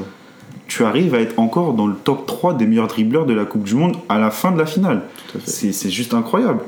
Non, euh, rapidement après pour le, pour le groupe, euh, t'as quand même en deuxième journée la surprise de Costa Rica qui bat le Japon, donc ça rééquilibre un peu le groupe, et un partout contre l'Allemagne et l'Espagne. Donc la- l'Espagne a 4 points, le Japon a 3, le, le Costa a 3 et l'Allemagne a 1. La Blue Lock voulait nous faire un bon scénario. Exactement. Le mangaka doit être ravi, mais ravi. Non, mais et en plus après, bon, la dernière journée c'est encore pire, c'est que le Japon bat l'Espagne et bat un record. Je sais pas si tu sais ce que- c'est quoi le record du Japon sur ce match. Le record du Japon sur ce match, c'est la victoire en Coupe du Monde avec la plus petite position de l'histoire de la Coupe du Monde, 17% sur les 90 minutes. Les Japonais gagnent 2-1, les Japonais créent l'exploit, les Japonais vont en 8 et finissent premier du groupe. Et à un moment même, l'Espagne a été éliminée de la, de la Coupe du Monde. Parce que le Costa Rica, de l'autre côté, gagnait 2-1 contre l'Allemagne pendant 9 minutes. Et pendant 9 minutes, l'Espagne et l'Allemagne sortaient du groupe en étant éliminés. C'est de source sûre l'une des soirées qui m'a procuré C'est le vrai, plus je suis d'émotions. complètement d'accord avec toi parce que ça, c'était vraiment une soirée de dingue. Voir le Costa Rica et le Japon éliminer l'Allemagne et l'Espagne, entendre Margoton dire de l'autre côté euh, ça se passe pas bien et ça c'est c'était mes rêves les plus fous. Voir, voir vraiment les Allemands s'effondrer face, face à un Costa Rica qui, je n'ai pas peur de le dire, est la pire équipe de cette Coupe du Monde. ah oui de très loin De très très loin. après il y a le Qatar quand même Je pense vraiment que le Costa Rica est la pire équipe que j'ai eu à voir dans cette Coupe du Monde. Le Qatar, euh, c'est ouais, pas c'est du même niveau, Ouais, Enfin, c'est du même calibre. pas- voilà. Et de voir l'Espagne qui, qui s'amuse à. Voilà, je pense. Honnêtement, je peux comprendre le côté euh, je joue pas à fond le Japon, comme ça l'Allemagne euh, n'est pas qualifiée, puis j'affronte un adversaire supposé moins fort, parce que le Maroc n'était pas censé se qualifier premier d'après les Espagnols. Donc, euh, oui, soi-disant oui on a fait exprès voilà. En vrai, je peux le comprendre maintenant. Voilà, tu, tu fais ça, tu prends le risque. Je pense que c'est un truc que regrette Luis Enrique au final parce qu'ils n'ont pas joué pendant 80 minutes, ils ont juste fait tourner Mm. le ballon, ils se sont fait avoir par un Japon très efficace une nouvelle fois avec une action euh, très litigieuse, même si pour moi elle est valable. Le ballon, Oui, le ballon n'est pas sorti. La blue lock, le mais manga, le ballon n'est pas sorti voilà Simplement. non non, mais c'est vrai que ça ce groupe là ça, ça a apporté euh, un peu ça, ça a apporté un peu de suspense dans, le- dans le groupe qui est lié à celui-ci c'est le fameux groupe Maroc Belgique Croatie Canada bon bah là euh, moi ouais, je, je reviens sur le groupe d'avant Japon Espagne c'est un de mes top matchs de cette phase de groupe j'en ai pas mis troisième parce que je pense que je sais pas si j'en ai vraiment un troisième honnêtement mais euh, j'aurais pu mettre Japon Allemagne aussi mais euh, et après oui donc le, le- le groupe Belgique Maroc Croatie Canada. Et puis dès le début le Canada qui bon bah voilà malheureusement 4-1 contre la Croatie. La Croatie qui bon pas vraiment un exploit de battre 4-1 le Canada c'est pas le souci. Le souci c'est plus que euh, voilà le Canada il- dès le début malheureusement euh, bah ça, ça- on voit que ça va être compliqué contre le reste des équipes. Et le Maroc qui crée la surprise en, en battant cette équipe euh, belge. Et d'ailleurs non c'est pas le c'est pas le premier match en plus hein, du groupe. Je dis n'importe quoi. Le premier match du groupe, c'est Maroc-Croatie 0-0. Et la Belgique qui gagne 1-0 contre le Canada. Et donc, du coup, au deuxième match, la Croatie qui bat le Canada 4 4-1. Donc, la Canada est déjà éliminée. Et la Belgique, du coup, qui jouera sa survie au troisième match et qui. bah, on dira c'est ciao, hein, malheureusement, euh, à la Belgique, puisque la Belgique fera 0-0 et un 0-0 pas bon du tout contre la Croatie. Non, c'est un groupe où moi, la Belgique, j'attendais plus grand chose. Et au vu du- de la mentale de cette équipe belge, euh, bah, ça se sentait déjà avant la Coupe du Monde, je trouvais. Et puis euh, c'est un peu leur nice à eux, quoi, en fait, finalement. Il y a beaucoup de beaucoup d'embrouilles dans cette équipe. Bon, entre Courtois et De Bruyne, euh, les articles, non mais les articles qui sortent pendant la Coupe du Monde en disant euh, voilà pourquoi ils ne s'entendent plus depuis des années. Mais tout le monde le sait, en fait. Euh, Yass avait prévenu tout le monde sur Twitter, vous savez, il n'y a pas de problème là-dessus. C'est Non, mais non, cette équipe belge, elle est décevante, mais C'était attendu. oui, voilà, enfin, je veux dire, euh, on est loin des niveaux des joueurs. Enfin, Lukaku est plus au niveau, pas, pas du tout comme en 2018. Eden Hazard titulaire. Eden Hazard, ne euh, joue pas depuis ouais, 4 enfin, ans. voilà, le, celui qui sauve la baraque un peu, c'est De Bruyne, qui encore une fois, il est, il est très Et bon, mais malheureusement. un petit peu en dessous. Ouais, mais parce que je pense qu'il n'y avait pas la motive en fait. Il pas n'était pas avait motivé. envie. il n'y avait pas l'envie de 2018. Il avait dit, il a très bien dit d'ailleurs en interview, il a dit 2018 c'était l'année ou jamais. C'était la génération dorée. On était tous en plein dans la force de l'âge. Euh, là quand même ta défense, tu te permets de remettre Vertonghen quand même en défense. Enfin voilà, Je pense que lui-même ne voulait pas c'est être difficile. C'est difficile pour cette équipe belge de tenir de toute façon. Il voulait partir en vacances à Voilà. la base, ils l'ont appelé, il s'est dit Et cette équipe et après voilà, bon le Maroc sort euh, leader de ce groupe et puis c'est finalement assez logique puisque c'est probablement l'équipe la, la plus euh, motivée de, de, de ce groupe en fait finalement. Ouais. Mais au final, ce groupe, c'est. Quand, quand je le regarde à la base, je me dis que c'est un groupe où je peux pas savoir qui va sortir. Voilà, j'avais mis Croatie-Canada, mais avant j'avais mis Maroc-Croatie, j'avais mis Canada-Maroc. Mm. Je, je savais pas qui mettre. Mais au final, le seul truc qui en ressortait pour moi, c'était qu'aucune de ces équipes allait aller loin. Au final, Oui, oui. ils prouvent l'inverse. Deux de ces équipes-là finissent en demi-finale. Et se raffrontent en Ils se demi-finale. réaffrontent. Ça c'est déjà Très, très beau match d'ailleurs. Ouais. Mais de- dedans, tu as un petit peu la déception Canada parce que je pense qu'ils auraient pu faire mieux. Ils auraient dû faire mieux face à la Belgique en tout cas. Euh, bah, la surprise Maroc, mais au final, c'est vraiment. Si on, si on regarde C'est bien, peut-être pas c'est- tant une surprise que ça finalement. c'est c'est une surprise dans le sens où tout ce qui les entourait de base, t'as la blessure de bah, voilà, le petit prince Aminarit, t'as Aguerre euh, qui arrive euh, Yes. pas en point et qui, qui rechutera plus tard dans la compétition. T'as t'as un Ziyech qui est pas forcément en confiance. Non, pas du tout. Et Nissiri qui marque plus, Euh, mais même Hakimi n'est pas forcément en confiance du côté Non, du non. PSG. Il fait pas des grosses saisons. Euh, Yacine Bono, il fait pas une grosse saison du côté de Séville. La preuve en est qu'ils sont relégables. Mm. T'as un Walid Regragui qui, malgré deux très gros résultats avant la Coupe du Monde, il est là depuis deux matchs, tout simplement. Il ne pas- connaît pas oui. l'équipe. Mais à côté de ça, t'as une équipe qui arrive voilà, avec des envies, des ambitions, qui les affirme dès le début et Mm. puis voilà, qui, qui joue son jeu. Un jeu très, pour, que je trouve vraiment très beau. C'est une équipe que j'ai pris au-delà des scores, du plaisir à regarder, dans la relance, dans, dans tout ce qui- dans tout ce qu'ils essayaient d'in- d'inculquer. Puis même Walid Regragui, euh, au final, comme, comme il le dit, c'est un petit peu la petite France. C'est- Mm. Il joue comme, comme Didier Deschamps, c'est-à-dire que il sait se faire dominer, il sait ne pas avoir le ballon, mais quand il l'a, il sait quoi, il sait quoi en faire. Mm. C'est efficace, ça va devant, et puis voilà. Après, on Mm. verra ça dans les phases d'élimination de chaque, mais c'est c'est vrai que c'est la surprise. Mais moi, la Cro- je pense que dans ce groupe, au final, la Croatie, même si j'avais une premier, c'était une équipe que je voyais pas du tout. Je sais pas pourquoi, je, ouais, ouais. je les, je les imaginais euh, C'est une équipe vieillissante par rapport à ouais. 2018. Il y a, il y a des, il y a des cadres qui sont partis depuis 2018. On passe à Rakitic notamment. Mandzukic. Mandzukic qui est plus là. Euh, et finalement, bon, bah, ils, arrivent à faire ce qu'ils font, en tout cas en phase de groupe, et on, et on reviendra un peu plus tard sur leur parcours. Mais voilà, c'est un groupe qui a tenu ses promesses en tout cas, où il y a eu des matchs intéressants. Il reste deux groupes que je pense qu'on va faire assez rapidement au vu de ce Pas qui s'est plus passé. C'est pas les plus intéressants. Le groupe du Brésil et la Suisse, il y a eu des beaux matchs. On pense à Suisse-Serbie, qui est pour moi un des top matchs de cette phase de groupe. J'aurais peut-être dû le mettre en top match, mais Comme, comme toujours. il vrai, a été t'as- super. Faut penser aussi à Vincent Aboubakar, Oui, oui, oui. un des top buts de cette Voilà. Coupe du Monde. Et puis après, t'as le but dernière seconde face à, face à une équipe dont Ouais. il avait dit qu'il allait gagner, qu'il allait les faire gagner. Il allait marquer voilà. contre le Brésil. Il le fait Il avait, il y a aussi le but de Richarlison en phase de groupe aussi. Sur le premier match. La, la célébration avec Cheat, Voilà. qui est assez mémorable. Oui, voilà. Bon, après, le Brésil en phase de groupe, il déroule. Ils finissent à 7 points. Voilà. Euh, non, 6 points. 6 points parce qu'ils Sans- perdent contre le Cameroun. Sans qu'est-ce qu'un seul but. Voilà, c'était l'équipe un peu attendue. Il n'y a pas eu, a pas grand chose à dire. Un peu plus de choses à dire sur le dernier groupe, euh, où moi j'ai Dernière mis belle journée. euh, la, dernière, la, la- la dernière journée est belle, où moi j'ai mis déjà un flop match euh, sur, cette, euh, sur ce groupe, qui est pour moi Corée du Sud, Uruguay. Une corvée à regarder, un 0-0 pourri. Euh, Je pense qu'on aurait même pu mettre Portugal-Uruguay. on aurait pu mettre Portugal-Uruguay qui est pareil, euh, le huitième de finale, euh, un des huitièmes de finale de 2018. Bon voilà, là on- pour moi l'Uruguay c'est vraiment, euh, c'est vraiment catastrophique quoi. Vraiment, il rien, Valverde. euh, rien, rien.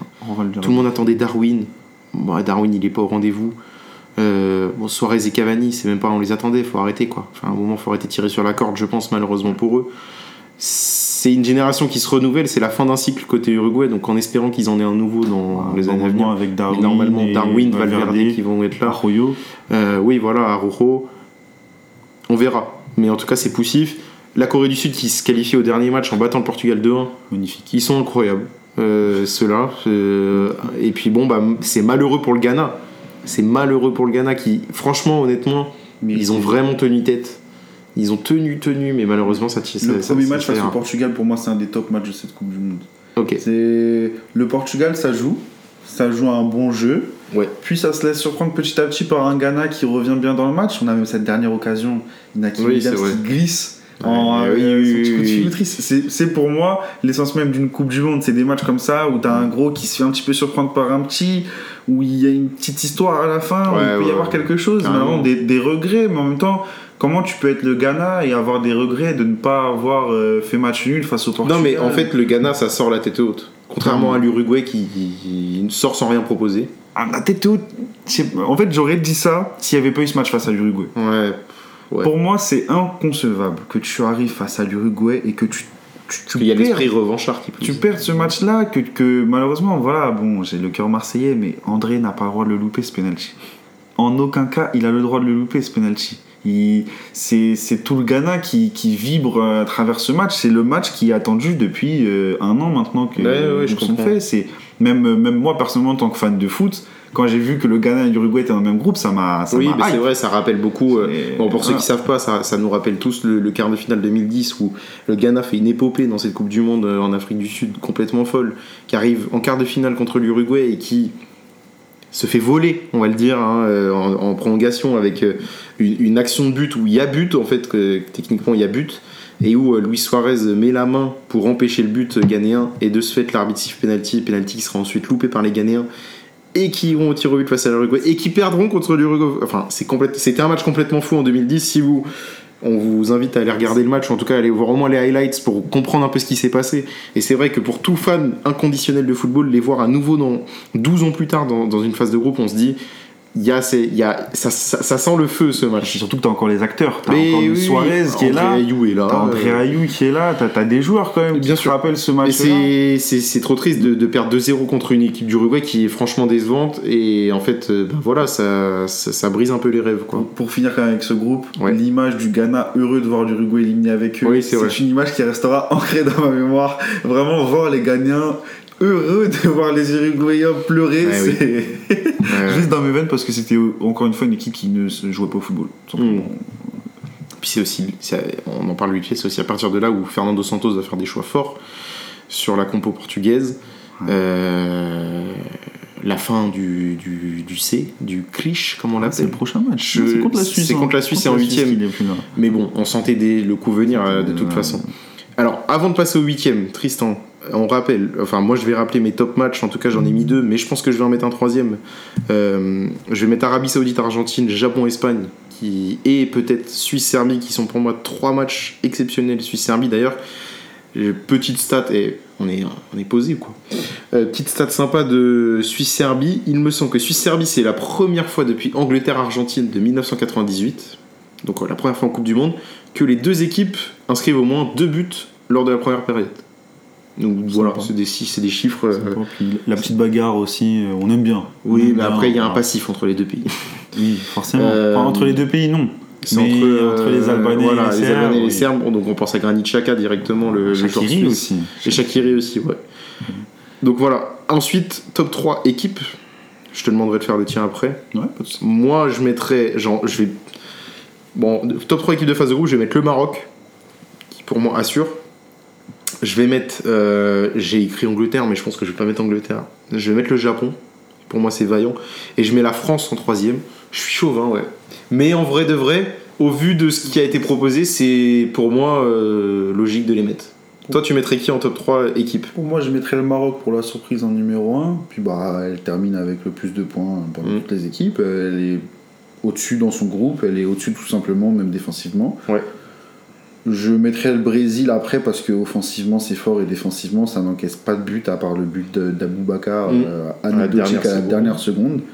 Et je mettrais la France parce que voilà, c'est les deux dernières que j'ai citées, je les trouvais au-dessus du Portugal que j'aurais pu mettre dans le top 3, mais c'est deux équipes qui au bout du deuxième match étaient qualifiées. Ok. Tout simplement, c'est deux équipes qui ont fait leur boulot, qui étaient attendues et voilà, qui n'ont pas déçu. T'as la France qui, voilà, comme on a dit, euh, marque direct un gros score dès le début.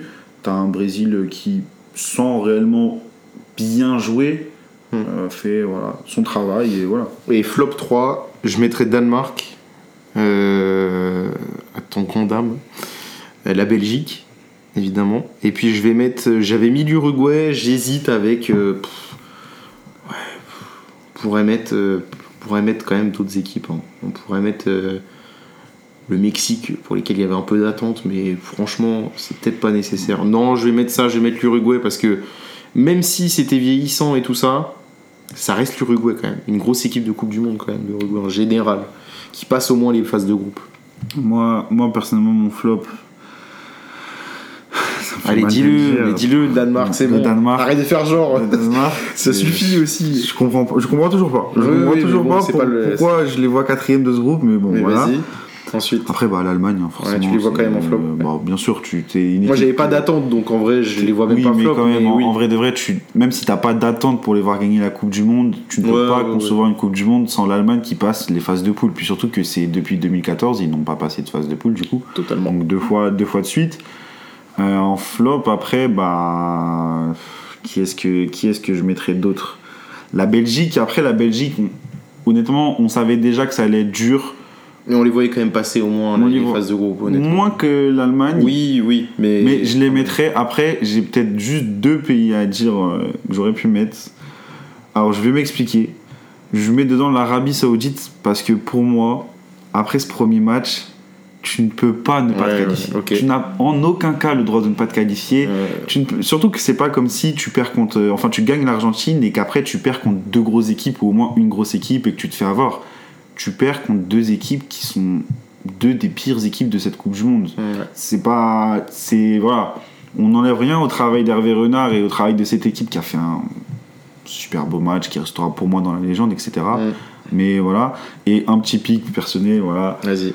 l'Italie ne pas être là à cette coupe du monde Alors que t'es champion d'Europe. alors que t'es champion Éliminé par la La Macédoine Macédoine du du Nord. Euh, C'est un flop. Oui, c'est un flop.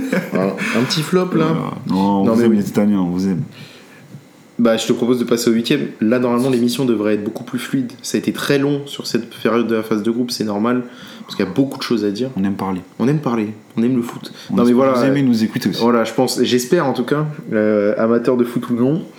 Voilà, les huitièmes, rapides, plan, point stat, mais très très vite. 28 buts marqués. Ok, en 8 matchs. Donc ça fait une moyenne de 3,5 buts par match. On a euh, 4 buts marqués de plus qu'en 2018, c'était 24 en 2018. Voilà, bon, eh, on va aller très très vite, 8 matchs, ça va très vite. Ouais. Et surtout que, bon, il y a. Honnêtement, c'est pas des huitièmes de finale qui vont rester dans les annales de la Coupe du Monde. certains mais Sauf peut-être quelques-uns. Ah. Voilà, moi je vais, on va commencer tout de suite les hostilités. Euh, Pays-Bas, États-Unis. Franchement, une formalité pour les Pays-Bas. On n'en doutait pas. Ouais, non, mais non. Là, c'est parce que j'aime faire des débats, mais pour moi, les États-Unis dans ce match étaient au-dessus, mais c'est un autre débat. En fait, en- comme, en, en- comme en phase de groupe, les Pays-Bas, efficaces, rien à dire. Voilà, c'est mais football. c'est c'est tout. Mais ça jouait mieux du côté des États-Unis pour moi. Et là, Argentine-Australie. Est-ce que l'Australie aurait pas mérité sa place en quart? Emiliano Martinez qui, qui sauve encore Qui arrive. une fois. Ouais, ouais, non, mais on est voilà, d'accord. c'est- ce n'est- même si on le déteste après ses, ses gestes Ça va en prolongation. et, et tous. euh, C'est un match qui va en prolongation, je crois. hein, euh, Argentine-Australie. hein. Pas sûr. Non, non, ça va pas en prolongation. Non, ah non, il marque à la. Non, pas du tout. C'est hein. 35e, 57e, mais c'est c'est l'Australie qui marque à la 77e et qui a une occasion en Une toute occasion fin de match. 93e. Non, mais c'est.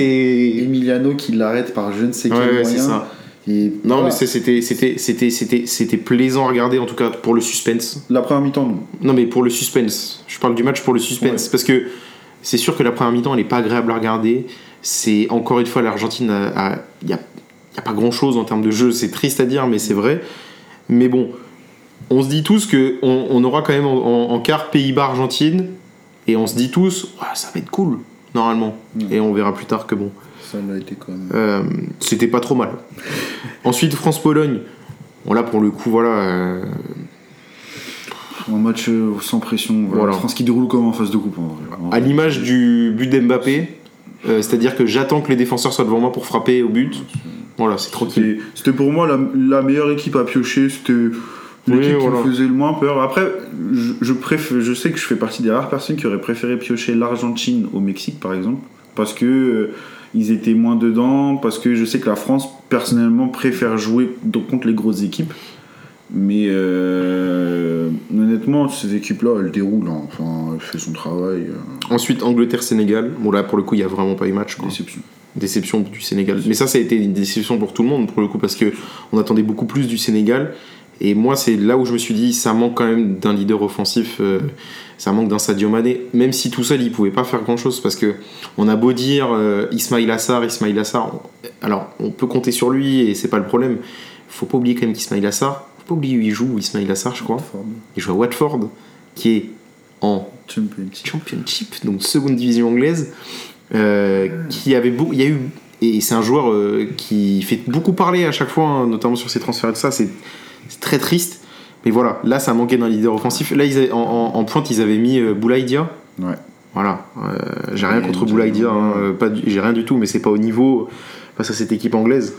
En fait, Euh, Moi, ce que j'attendais du Sénégal, c'est que derrière, ce soit un rock. Oui, oui, oui, oui. et que ça aille jusqu'au penalty. Et Si ça allait au tir au but, le Sénégal aurait probablement gagné ce match.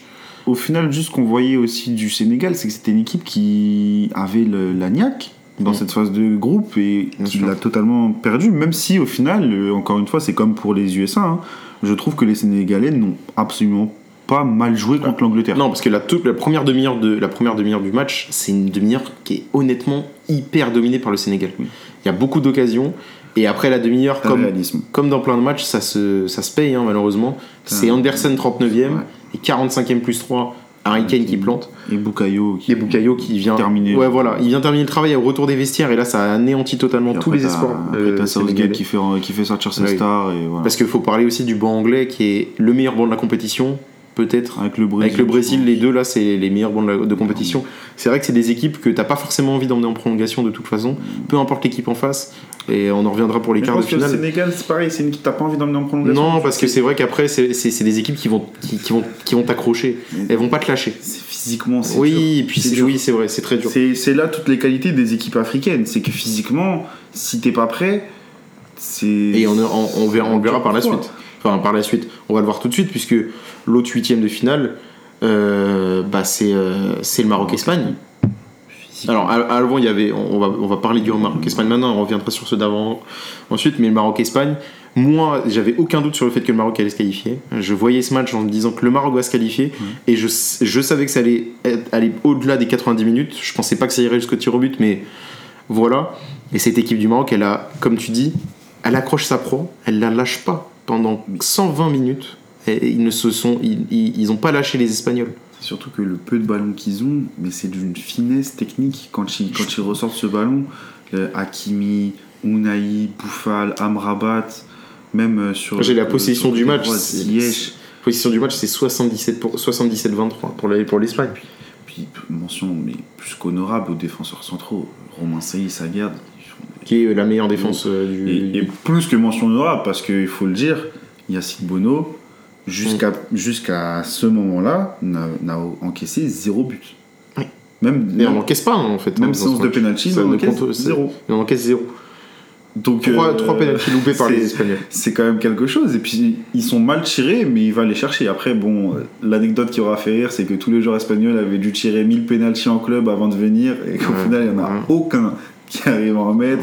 Ce fameux Pablo Sarabia qui arrive et qui loupe le premier. Ferran Torres, allez. Hakimi qui, qui fait sa petite panelka, même si pour moi elle est loupée, mais Oui, oui. euh, Franchement, le Maroc. Non, c'était c'était un gros match, c'était vraiment attendu. Moi, je l'ai mis dans mes top matchs. euh, En tout cas, euh, je l'ai pas écrit dans mes top matchs, mais c'était euh, c'était quand même. euh, je trouvais ça je trouvais ça quand même hyper intéressant de voir. bah, encore une fois, une équipe africaine qui va en quart. Ça fait plaisir, en fait. C'est des choses qu'on n'a pas l'habitude de voir, malheureusement. Euh, mais ça fait du bien. C'est- un peu un vent frais, en fait, sur, euh, sur la Coupe du Monde. Et ensuite, on a Portugal. euh, le Portugal-Suisse. Portugal-Suisse 6-1. Il n'y a pas grand chose à dire sur le match. Si, y a t'as le. Le fait que Ronaldo soit pas titulaire et c'est que son Gonzalo Ramos. marque un triplé. Triplé de Gonzalo Ramos. Et petite chose à dire quand même, là où j'étais fier, c'est que mes trois favoris, France, Brésil, Portugal, c'est ceux qui font la plus grosse impression sur ces huitièmes. Ouais, ouais, c'est vrai. La France euh, encaisse un but certes, mais c'est un penalty anecdotique et dernière seconde. Ouais, on va pas en parler. T'as un Brésil euh, contre- Bon, voilà. euh, Brésil, euh, voilà. 4-1 4-1 contre la Corée du Sud. euh. Très beau but de la Corée, c'est tout ce qu'on retiendra et voilà.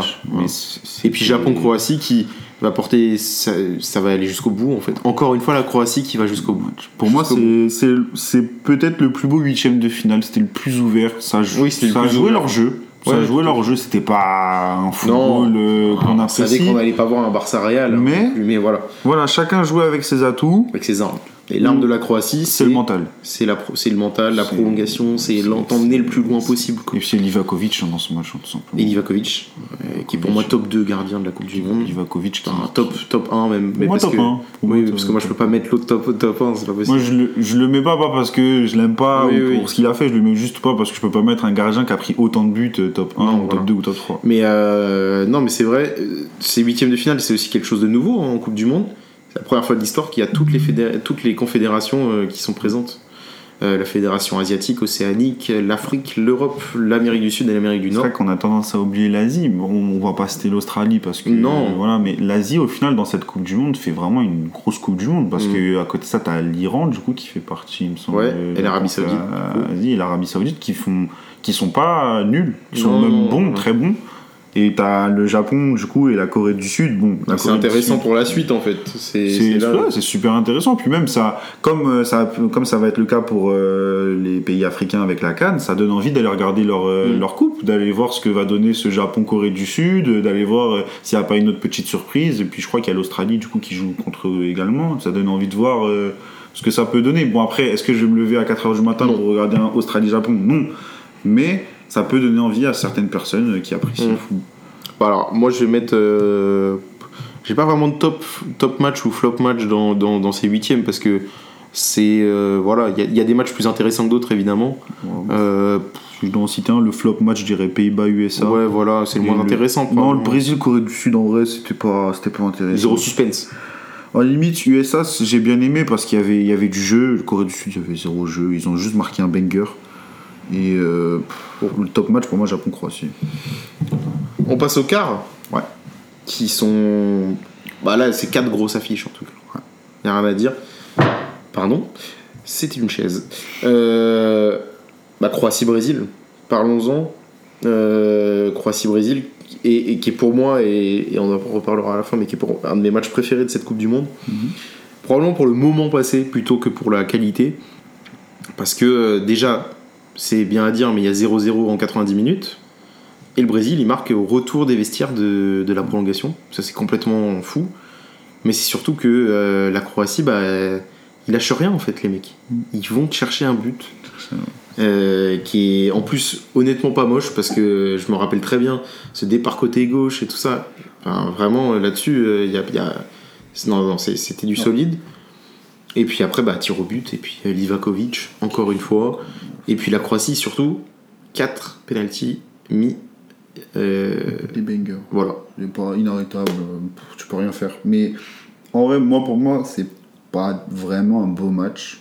Enfin, j'ai pas passé 90 minutes de plaisir. Par contre, j'ai passé 15 dernières minutes. De prolongation. euh, J'avais des yeux pleins d'étoiles. J'étais derrière la Croatie parce que moi j'étais derrière toutes les équipes qui, qui pour moi étaient battables par la, par la France. Pour moi, le Brésil était une équipe qui me faisait peur à la base. Mm. Même si je trouve que c'est une Coupe du Monde où en soi on n'en a pas beaucoup entendu parler. Je retiens pas un match en particulier du Brésil. Ils ont eu un parcours assez simple avec des équipes pour moi Ouais, assez ouais. simples à jouer. Ils n'ont pas été excellents. Il y avait un Neymar qui malheureusement avec sa blessure n'a pas pu être au niveau qu'il avait affiché avant la Coupe du Monde qui pour moi d'ailleurs euh, avec Haaland le meilleur joueur post enfin euh, Pré-Coupe du Monde. pré-Coupe du Monde C'est le meilleur joueur. Il, il était trop fort. Et au final, bah, ce que je retiens du match, c'est une Croatie battante qui n'a pas perdu espoir alors que le Brésil a déjoué à la fin. Mm. Et je retiens aussi une action, si je peux me permettre. Je sais même pas si sur YouTube elle y est. Mais alors Petkovic qui t'envoie un petit pont sur Marquinhos du futur. Hmm. Mais du futur, dans la surface, il a envoyé. Marquinhos qui est ultra fautif sur le match de toute façon parce que c'est lui qui va dévier la frappe de Petkovic qui va finir au fond et c'est lui qui loupe le dernier, pe- le, dernier- le dernier tir au but de- du Brésil c'est compliqué Pour moi, c'est un pour moi, les gens dans leur globalité sont un peu durs avec Marquinhos sur ce match. dans oui je pense où mais le tir qui est le il faut tir trouver quand il faut trouver un coupable faut trouver un coupable C'est vrai. et euh, pour moi, le coupable, c'est Tite. C'est pas Oui, en oui, aucun oui. cas Marquinhos, parce que en soi, Marquinhos, bah, le tir qui contre, c'est malheureux, ça arrive à n'importe quel défenseur. C'est des choses, voilà, c'est contre euh, le, le cours du jeu en soi, c'est un truc, euh, ça peut t'arriver n'importe quand. Et son penalty, pour moi, c'est juste que les, les choix de Tite pour les tireurs sont calamiteux. Tu fais tirer un enfant de 19 ans en premier, Rodrigo, pourquoi? Le- Qui loupe. euh, qui loupe. Casemiro, pourquoi ne pas le faire tirer en premier? Tu... C'est-à-dire que lui, il le met, et le, hein. le garçon n'a rien à prouver. Neymar ne tire pas Neymar, Neymar ne tire pas. La même erreur que Ça, Mohamed Salah, du coup. oui Et puis, bah, tu fais, En se disant, tirer un. il va tirer à la fin Je suis désolé, bon, je suis Marseillais, comme on l'a compris, mais j'ai un, un énorme respect pour les joueurs parisiens parce que j'a- j'apprécie le foot avant tout. Marquinhos, mentalement, n'est pas un joueur calibré pour tirer le penalty qui peut t'éliminer. Moi, je pense que c'est au-delà de Marquinhos. Je pense que c'est euh, c'est l'entièreté de cette équipe du Brésil qui mentalement est fébrile. Ça l'avait montré en, en 2014. Je suis dur, mais je, je pense pas. Je parle pas de tous les joueurs, hein. mais en 2014, ça l'avait déjà montré que c'est très fébrile en fait au niveau mental. C'est-à-dire que tu sais, t'es un peu débordé par les émotions en fait. Je sais pas comment le ça. dire, tu vois. Et en fait, euh, bah, le fait que tu sois emporté comme ça, bah, en fait, c'est rien de bon euh, au bout d'un moment. Et euh, bah, du coup, là, c'est exactement ce qui s'est passé en fait. Et Au final, moi, j'avais dit qu'à partir des quarts de finale, le Brésil, ils allaient commencer à se mettre la pression à eux-mêmes. En fait, c'est ça. Ils se mettent la pression à eux-mêmes. Il y a un, tout un peuple derrière qui attend la victoire du Brésil en Coupe du Monde depuis 20 ans. On est d'accord. Euh, mais en fait, c'est aux joueurs de faire la part des choses avant tout. C'est pas, euh, c'est pas au public euh, de dire de, de mettre la pression. C'est aux joueurs de se mettre la pression eux-mêmes. C'est en plus quand on quand on voit le 11 du Brésil, c'est des mecs qui jouent tous dans des top clubs européens. Donc faut quand même la pression. Ils savent ce que c'est. Donc en fait, ouais, je trouve qu'ils ont été débordés par leurs émotions et que les tirs au but. C'était Thiago Silva qui en 2014 avait refusé de tirer les tirs au but contre la Colombie. Il était en pleurs. C'est- Euh, contre le Chili. c'est- je sais plus. Ils ont joué contre le Chili. Et... Ouais, c'est contre le C'est Chili. contre le Chili qui a tiré au but. Et. Thiago Silva, il refuse de tirer son tir au but. Ouais. Bon, après, peut-être que le raccourci est très simple. Euh, voilà, je ne le dis pas en tant que fan de Marseille, mais pour moi, le Brésil et le PSG, mentalement, c'est la même chose. Bon, après, Ouais, c'est, c'est normal, ils sont dirigés par les mêmes joueurs. Mhm. Neymar, Thiago Silva, Marquinhos. Bon, Thiago Silva est parti maintenant, mais c'est une équipe qui, mentalement, il manque quelque chose. C'est-à-dire Ouais. que C'est une équipe qui s'amuse, voilà, parce que c'est le Brésil, c'est comme ça, c'est, c'est justement, on apprécie ça chez eux. sûr, ce, ouais. ce côté, voilà, ça reste un- une passion, ça un reste un, jeu, quoi. un plaisir, Ça un jeu. Mais dans les grands moments, mentalement, c'est une équipe qui n'est pas là. C'est Non, une non, non, équipe je suis qui, d'accord avec toi. euh, quand elle domine pas le jeu, elle perd. Hmm. Je n'ai, je- en tout cas, de mon vivant et des matchs que j'ai regardés, j'ai très, très, très rarement vu un Brésil gagner un match dans lequel il était dominé ou dans lequel il n'arrivait pas à surclasser l'adversaire. Je suis d'accord. C'est quelque chose que je n'arrive pas à avoir chez eux parce qu'ils n'ont pas ce joueur qui a cette mentalité-là. Tu vois, c'est pareil, Tite, pour moi, c'est des, choix. euh, Après, c'est facile de dire ça. Après, Mais surtout sûr. que les changements, il les a fait alors qu'il menait un zéro. Un joueur comme Fabinho qui tire très bien les penalties, tu sais que tu es en prolongation, c'est un bon joueur défensif, tu fais rentrer Fred à la place de Paqueta. Pourquoi tu fais pas rentrer Fabinho? Fais rentrer Fabinho, c'est un bon tireur de penalty. Défensivement, il va t'apporter soutien. Mm. Même si Fred, au final, fait une bonne action, il me semble, à un moment, euh, quand il rentre. Oui. Mais voilà, il faut. C'est des, des choix peut-être un petit peu bêtes, mais pour moi, l'erreur, c'est vraiment dans la séance de penalty, parce qu'en soi, la Croatie, ça reste quand même une équipe qu'on sous-cote, mais qui est très forte, qui est en finale, enfin, qui est dans le dernier carré nouvelle Oui, de la faut, Ligue des Nations, pas. qui, dans la Ligue des Nations gagnée par la France, est dans le dernier carré, qui va en finale de Coupe Oui, mais on Monde est 18. d'accord. Mais c'est une équipe qui, voilà, normalement, le Brésil est censé en faire qu'une bouchée. sûr. Mais tu vas au penalty, tu- pour finir juste comme ça, tu peux pas te permettre de faire tirer Rodrigo. Non, c'est dommage euh, de voir ce Brésil s'arrêter là. euh, Tout le monde l'attendait plus haut. euh, Tout le monde aurait voulu voir un Brésil-Argentine en demi-finale. Ça aurait été vraiment fabuleux. Euh, ça n'a pas été le cas. Pays-Bas-Argentine, on, on- on y revient rapidement. euh, qui a été euh, le match de toute l'histoire de la Coupe du Monde avec le plus de cartons. 17 cartons distribués. Euh, ça a été houleux vers la fin. Alejandro Paredes de Oui, enfin, Leandro Paredes qui va pas te lâcher et qui, qui probablement insulte ta sœur euh, quand, dans ton oreille pendant que tu joues. Mais Virgil van Dijk qui a regagné des abonnés. oui, oui, euh, oui. Non, mais voilà, ça, ça finit au tir au but encore une fois. Après que les Pays-Bas ils font une remontada de fou dans les 15 dernières minutes du match. Bon, Le coup franc magnifique. ouais, le coup franc travaillé à l'entraînement, c'est sûr, tout le monde le sait. Euh, et puis ça finit au tir au but. Euh, bon, bah là, voilà. C'est comme l'Argentine qui se qualifie encore euh, au ras du, ras du cul, mais bon, ça, ça passe quand même. On va pas s'éterniser sur ce match. Une nouvelle déception quand même pour Luis Van Gaal qui est Oui, un bon sélectionneur qui vient d'être remplacé d'ailleurs par Ronald Koeman. qui revient, qui était déjà là avant Ventral, et avant, avant Coman d'avant, c'était Ventral déjà. C'est dommage parce que ces Pays-Bas il manque un, un- Top gardeur. Déjà. Non, pas forcément un top gardien, parce que le gardien dans cette Coupe du Monde, il est bon, mais il manque pour moi un joueur offensif. J'espère pour eux que ce sera Gakpo. Ouais, ouais. Le nouveau Mais- joueur de Liverpool qui, vient, qui a signé juste après la Coupe du Monde. Des, offensivement, euh, sans manquer de respect à Memphis Depay qui est très fort avec les Pays-Bas, autour de lui, à partir du Ouais. moment où c'est Bergwijn, ton attaquant, à côté de lui, C'est pas facile. c'est un problème. Bah alors après Maroc-Portugal, bon, il y a quelques trucs à dire. C'est encore la chaise. J'ai que les chaises dans cette, euh, dans cette salle. Non, non, mais Maroc-Portugal, en vrai, euh, gros gros match du Maroc encore une fois. Cette fois qu'il mène, qui ira pas en prolongation. Donc ça, Magnifique but dans les séries. hein. Oui, but d'Enisiri. On a beau dire qu'il ne marque pas assez. euh, Qui, qui en plus ne marque à la mode Ronaldo Ouais, en voilà. sautant de je sais pas combien de mètres. Et puis encore une fois, Ronaldo n'est pas titulaire sur ce match. Ouais. Bon, voilà, le Maroc. Moi, j'avais encore une fois là, face au Portugal, j'avais aucun doute sur le fait que le Maroc se qualifie. Malgré le fait que le Portugal ait fait peur contre la Suisse, je voyais les Marocains mar- enfin, écrire l'histoire, en tout cas, du football africain. Et ils le font. Et c'est beau, ça fait du bien. C'est encore une fois un vent frais sur la Coupe du Monde. Et puis c'est surtout, au vu de tout ce qu'on a dit sur le Maroc depuis le début de, l'émission, la, préparation euh, express de Riri Gragui et ce genre de choses, c'est quand même phénoménal. C'est magnifique, c'est magnifique. Après, pour moi, c'était quand même une surprise parce que le Portugal, il revenait d'un gros match face à la Suisse. La Suisse qui est pas une équipe facile à jouer. Non, non, non, sûr. est qu'ils nous ont éliminés en Oui, oui, 2020. on est d'accord. Euh, puis c'est pas, il les élimine, c'est il est juste Ils il est sur classe, il est, ils sont C'est l'extérieur. Oui, non, mais là, il n'y a rien à dire. Et en plus de ça, le Maroc sort d'une, euh, d'un gros match face à l'Espagne où physiquement ils sont peut-être un petit peu diminués. Ils ont euh, des joueurs blessés. Et il me semble que Romain Sey s'est déjà blessé à ce match-là. Ouais. Que Naïf Aguerd est aussi blessé. Donc Mm. ils ont plus leur charnière. Ils arrivent quand même à sortir un gros match, très gros Et à match tenir, d'Amrabat euh. À tenir euh, pff, pas loin de T'as- 70 t'as minutes. Sofiane Bouffal qui sort une action euh, jours. de, de, de, de manu- c'est plus que du football, ça fait rêver. Mais euh, après, moi, pour moi, c'est, je pense, le. Comment. Peut-être pas le plus beau match de cette Coupe du Monde, mais celui qui m'a procuré le plus d'émotions parce que j'étais à la fois heureux pour le Maroc parce que voilà, on avait envie, ça y est, qu'on arrête de dire à chaque fois que les pays africains ils sont en dessous, il y en a aucun qui a atteint les demi, etc. Voilà Ils éliminent deux, deux, deux colosses. deux colosses européens, tout simplement. rien à dire. euh, ils, ils- tout simplement, ils, ils font ce que, ce que l'on pensait pas qu'ils étaient capables de faire, dès la phase de groupe d'ailleurs. Mm. Et à côté de ça, tu as les images de Ronaldo qui, que tu sois un pro Messi, un pro Ronaldo ou tout simplement un amoureux du football qui a compris qu'il fallait aimer les deux, c'est- des images qui te brisent le cœur.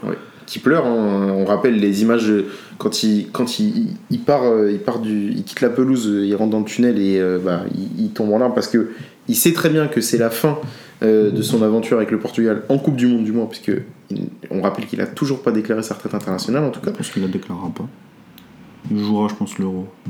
Ah, il sera là à l'Euro 2024 pour toi. Surtout que le coach, tu vois, il a dit je vais parler avec lui. Nouveau coach du Portugal, oui c'est vrai puisque ce n'est plus Fernando Santos, euh, c'est euh, euh, mais ils ont annoncé personne je crois. si, si, si, Martinez de la Belgique. Ah mais oui Roberto Martinez. Roberto Martinez de la Belgique. C'est pas une bonne nouvelle mais bon. non mais euh, en fait Bon, après, il a développé du jeu avec la Oui, Belgique. oui, oui, oui, bien sûr, on est d'accord. Mais euh, voilà, donc Ronaldo, oui, qui s'est fini en Coupe du Monde. Il aura joué 5 Coupes du Monde et il aura marqué considérablement l'histoire de la Coupe du Monde, même si il bah, son meilleur euh, parcours en Coupe du Monde, ça reste 2006 en fait, Mm. avec une demi-finale. Euh, c'est une déception quand même. C'est décevant, oui, c'est décevant qu'il qu'il aille pas, qu'il aille pas au bout, mais après. Ça n'enlève rien, ça, les gens. Il faut pas oublier, et ça, franchement, c'est quelque chose. Euh, je, je pense que les gens, ils ont tendance à oublier quand même, c'est, c'est que la Coupe du Monde, c'est le saint graal en fait, un peu. C'est pas facile de gagner une Coupe du Monde en fait. Ça a rien à voir qu'avec que gagner une Ligue des Champions. Déjà parce que c'est tous les 4 ans, et déjà parce que les styles de jeu sont tellement différents. Il n'y a pas une équipe avec tel style de jeu il y a plusieurs styles de jeu au sein d'une même équipe, d'inspiration de tous les clubs d'où viennent les joueurs. Il faut pas oublier ça. Et ça, c'est les gens, ils ont trop tendance à l'oublier. Et c'est pour ça que les pro Messi doivent se réjouir aujourd'hui en se disant Ouais, mais regardez, Messi, euh, c'est devenu le plus grand joueur de tous les temps avec, euh, avec, avec le fait qu'il ait gagné la Coupe du Monde. En tout cas, c'est probablement le mec qui a la plus belle carrière de. Ça, honnêtement, euh, 7 ballons d'or, une Coupe du Monde, 3 euh, ou 4 Ligues des Champions c'est pas c'est pas négligeable. Il a malheureusement clos le débat. Mais oui, voilà, le débat est clos et surtout vu la fin de carrière de Cristiano Ronaldo qui est après qui est comme ça mais en fait voilà, faut pas oublier que ne pas gagner une Coupe du monde, c'est arrivé à plein de très très grands joueurs, hmm. très très grands joueurs. C'est pas une Coupe du monde hein, mais R9 n'a par exemple jamais gagné la Ligue des Champions. Voilà. Zlatan non plus n'a jamais gagné la Ligue des Champions. Bon, il a jamais gagné la Coupe du Monde non plus, tu me dis. mais non, mais en fait, ce qu'il faut se dire, c'est que c'est vraiment c'est quand même pas facile, quoi. Ça a rien à voir. C'est ce qui euh, la Coupe du Monde, c'est quand même le trophée qui te permet de passer dans un rang au-dessus. mais Ronaldo n'a en aucun cas besoin de ça pour voilà, exactement. Déjà il a pas besoin de prouver en fait. Il a un euro avec son pays et qui est déjà l'euro qui est. Il a une Ligue des Nations aussi. Ligue des Nations, il a deux, deux titres euh, avec, euh, avec son pays. Il n'a rien gagné. Voilà. Enfin, faut, voilà, faut pas oublier quand même que la Coupe du Monde c'est quand même un trophée spécial. Il est vraiment à part en fait. Mais après, je pense que c'est malheureux parce qu'on voilà, on se félicite, c'est la fin du débat Messi-Ronaldo. Enfin, pour moi, s'il est clos, le débat, c'est terminé, qu'on le veuille ou non. Mm. Mais, euh, comment dire, glorifier Messi, on peut le faire sans euh, descendre Ronaldo. Je Bien sûr. Je pense que c'est ça. Peut glorifier les deux joueurs sans descendre l'autre, hein, d'ailleurs. Le, problème est que les gens. Après, je peux le comprendre. Les gens trop comparer. C'est comme euh, moi aussi, je l'ai déjà fait à, comme euh, des débats comme Marseille-Paris, euh, glorifier quelqu'un et en même temps descendre l'autre, etc. C'est des choses qu'on fait tout le temps. Mais maintenant, il faut aussi se rendre compte de Ronaldo quelque chose qu'on oublie vraiment fréquemment. C'est que, ok, sa carrière sur l'ensemble, c'est magnifique mais maintenant il n'a plus l'âge d'avant, il a 37 ans, c'est un vieux briscard. C'est un joueur que normalement à 37 ans, tu, il est déjà directeur sportif. Pas oublier aussi que le foot a changé ces dix dernières années, où il y a 10 ans, à 37 ans, tu étais déjà à la retraite depuis déjà 3-4 ans. Tu étais déjà euh, directeur sportif. Faut, faut, pas, faut, se rappeler que Thierry Henry, il a arrêté sa carrière à 33 ans. Euh, et à 33 ans, il joue au New York Red Bulls. Enfin, faut, des, le football a évolué. Jouer à 37 ans, c'est fabuleux, c'est phénoménal, mais c'est un risque à prendre. Il faut voir euh, Zlatan Ibrahimovic aujourd'hui. Il est toujours pas à la retraite il a 41 ans, mais, il a plus de genoux. Il a plus de genoux. Et il, il, il, rejouera probablement jamais.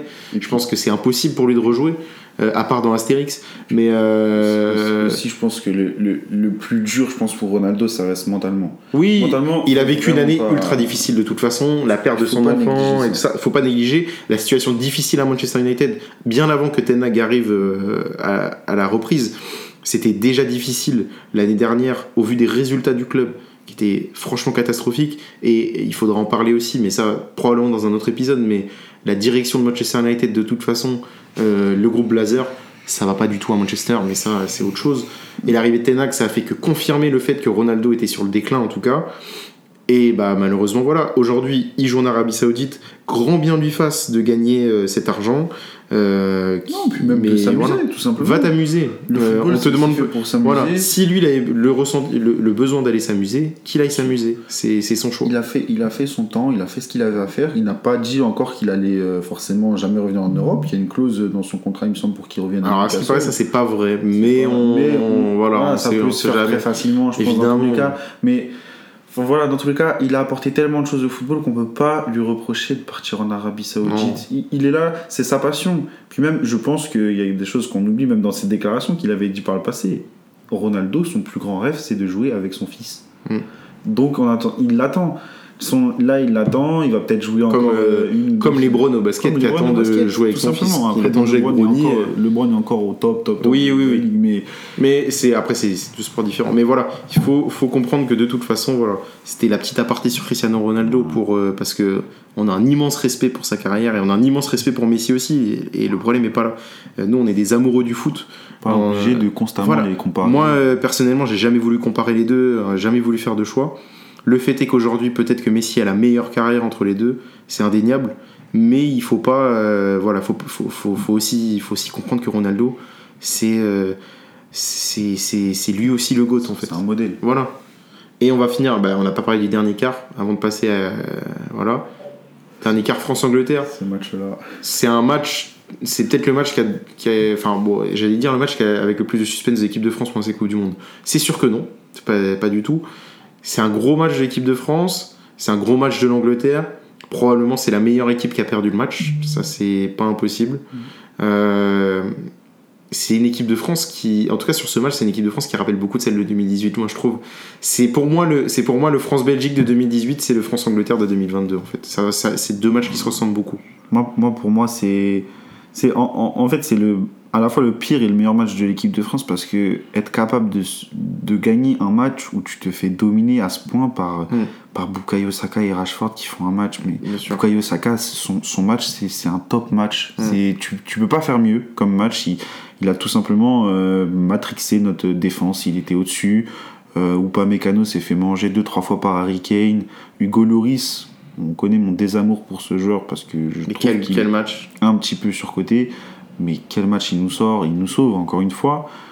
Euh, en vrai, c'est la mentalité française en fait ce match. C'est euh, souvent dominé, mais. La frappe de Chouameni à la 15e minute, Voilà. bon, qui lance sur le match sur les chapeaux de roue, mais ensuite, et ensuite après c'est ça rame quoi. C'est dur. Si ça rame, jusqu'au tir au but. Alors après, il y aurait pu, euh, en termes d'arbitrage, ça aurait pu être bien différent le match, on le sait. Il y a eu des fautes litigieuses, c'est Upamecano notamment. Bon voilà, il y a ce penalty de la, à cause de, de la faute de, de Chouameni. Bon, c'est malheureux. Harry Kane, il fait son taf. Rien à dire là-dessus. Il fait son travail euh, à 1000% et c'est tout ce- c'est bien tout ce qu'on lui demande. euh, voilà. Et puis euh, à la 54e, et puis 24 minutes plus tard, Giroud, encore lui, Dans l'histoire. encore lui quoi, Bah, de la tête. Enfin, enfin voilà, enfin je veux dire, c'est. ce, ce joueur, quand on le montrera dans 20 ans, tout le monde pourra croire que c'était juste une légende de notre Oui, génération. Les buts qu'il a marqués. Est-ce sa que, est-ce que c'est, est-ce que c'est peut-être pas le cas en fait? Est-ce que Giroud quand même, il, on, pourra- on peut pas dire que, en tout cas, en tout cas à l'échelle Ouais, française, Sur la globalité de sa carrière, on peut pas estimer que c'est un joueur faut, légendaire. faut, faut dans pas oublier, faut pas oublier quand même que le mec il a un palmarès, il, il en fait rougir plus d'un. Son palmarès, oui, mais c'est en fait ce que je veux dire, c'est que c'est jamais lui qui a fait gagner le trophée. Ouais, ouais. C'est c'est pas lui, il est, il- c'est un joueur tout le temps bien placé au bon moment. Et je dis pas, qu'il n'a hein. jamais été euh, utile hein, en soi, même s'il marque 0 but en 2018, et il, a, il est Bien très sûr. utile dans, notre, euh, dans notre trophée, etc. À Arsenal, il est très utile par moment, mais c'est un joueur qui n'a jamais eu sa place dans les équipes. Pour moi, la, la seule équipe dans laquelle il a eu la place hors Montpellier, ou l'équipe de ses, de ses débuts, c'est Milan AC. Ah, c'est la seule équipe qui respecte globalement Olivier Giroud parce qu'Arsenal il a eu des moments où il était titulaire parce que bah voilà il- c'était leur attaquant mais Mm. il préférait mieux quand même bah, Chelsea, Arsenal n'avait pas les moyens Chelsea, il est dans, en- dans un second, Chelsea dans fait, un une saison il fait une saison à 12 matchs Ouais. c'est pas un joueur de calibre légende mais Mm. en termes de trophées Puis après, il y a ce, euh, il y a ce penalty euh, sur une faute bête de Théo Hernandez, et ça, on peut le dire. C'est même pas bête, c'est vraiment euh, totalement inutile. Dieu merci, il la met au-dessus. Alors je sais pas pourquoi Harry Kane a stressé Hugo Lloris c'est certainement l'un des pires gardiens Sur de penalty, on est bien d'accord là-dessus. Euh, Mais ils se connaissent par cœur. oui, Mais bon, ça, ça veut rien dire. non, mais. Hugo en- Lloris lui-même le dit après bon sa justification est pour moi très nulle en- ouais. Enfin, genre dire que tu ne sais pas arrêter de penalty parce que tu n'as pas envie de parler au joueur en face, c'est tout simplement nul parce que j'ai jamais vu Livakovic parler à un joueur. Oui, ou Bounou parler à un joueur. Mm. Mais, Non, mais, euh, Ce qui- C'est vrai que ce- ce- ce- c'est un fait de match qui nous sauve. hein, euh, parce que honnêtement, je pense que clairement, en prolongation, on perdrait le match. je On n'a pas. le banc. Je pense pas. Ah, tu penses pas, toi? Je pense pas parce que c'est en fait C'est ça la se joue à la mentalité en Ouais, fait. ouais, peut-être. Ça, en fait, Mentalité gagnant. match, C'est ça? c'est c'est la mentalité sportive de l'équipe de France. Ouais. Quand, quand tu regardes même au rugby, même au hand, même partout au basket, c'est des matchs. Ça se bat Ouais. jusqu'au bout. On, on- on est là, on est en train de perdre, on, est, on se fait dominer dans le jeu, on n'est pas beau à voir, on est, c'est moche. ce Mais fait. on, mais gagne. Ouais. Voilà, c'est c'est c'est de la France, c'est comme ça. C'est même 2018, c'est pareil. Voilà, les Belges, on faut le reconnaître, ils nous avaient tout simplement lavé. dans ce Non, mais c'est, c'est, pour moi, je te dis, c'est vraiment le, c'est pas le même match, mais on est vraiment sur un match euh, ultra similaire entre les deux, parce que là, c'est, c'est, fait, chaud quand même. On est dominé tout le match. T'as la déception, voilà, Ousmane Dembélé. Moi, c'était Oui, déception. voilà, bah ça, oui. Je pense que ça, de toute façon, ça va être des déceptions des, des, des- de ces phases d'élimination directe, Ousmane Dembélé. On va faire rapidement les demi-finales parce que c'est franchement pas les matchs les plus intéressants de cette Coupe du Monde. L'Argentine qui surclasse la Croatie. L'Argentine 3-0. Je pense que les Croates, ils arrivent peut-être un peu cramés. euh, C'est un non-match. je sais pas. Ouais, il y a un non-match. Ça- C'est sans doute le match qui m'a le plus dégoûté parce que je me suis dit. Oui, si- voilà. L'exploit. Si, si tu fais l'exploit d'éliminer le Brésil pour, euh, pour prendre 3-0 après, laisse-nous au moins le plaisir de voir un match Argentine-Brésil. Ouais, voilà. Bon, après, et puis France-Maroc, c'est pas un non-match. C'est un beau match. C'est un beau match. C'est disputé et tout ça. Eric Draghi le dira ensuite euh, que, que c'était un super match. L'erreur de Regragui, c'est de pas avoir joué comme il a joué de base. Ouais, après, il y a, y a des erreurs, des faits de jeu. Sur le premier but français, on se demande pourquoi Bounou il sort pas.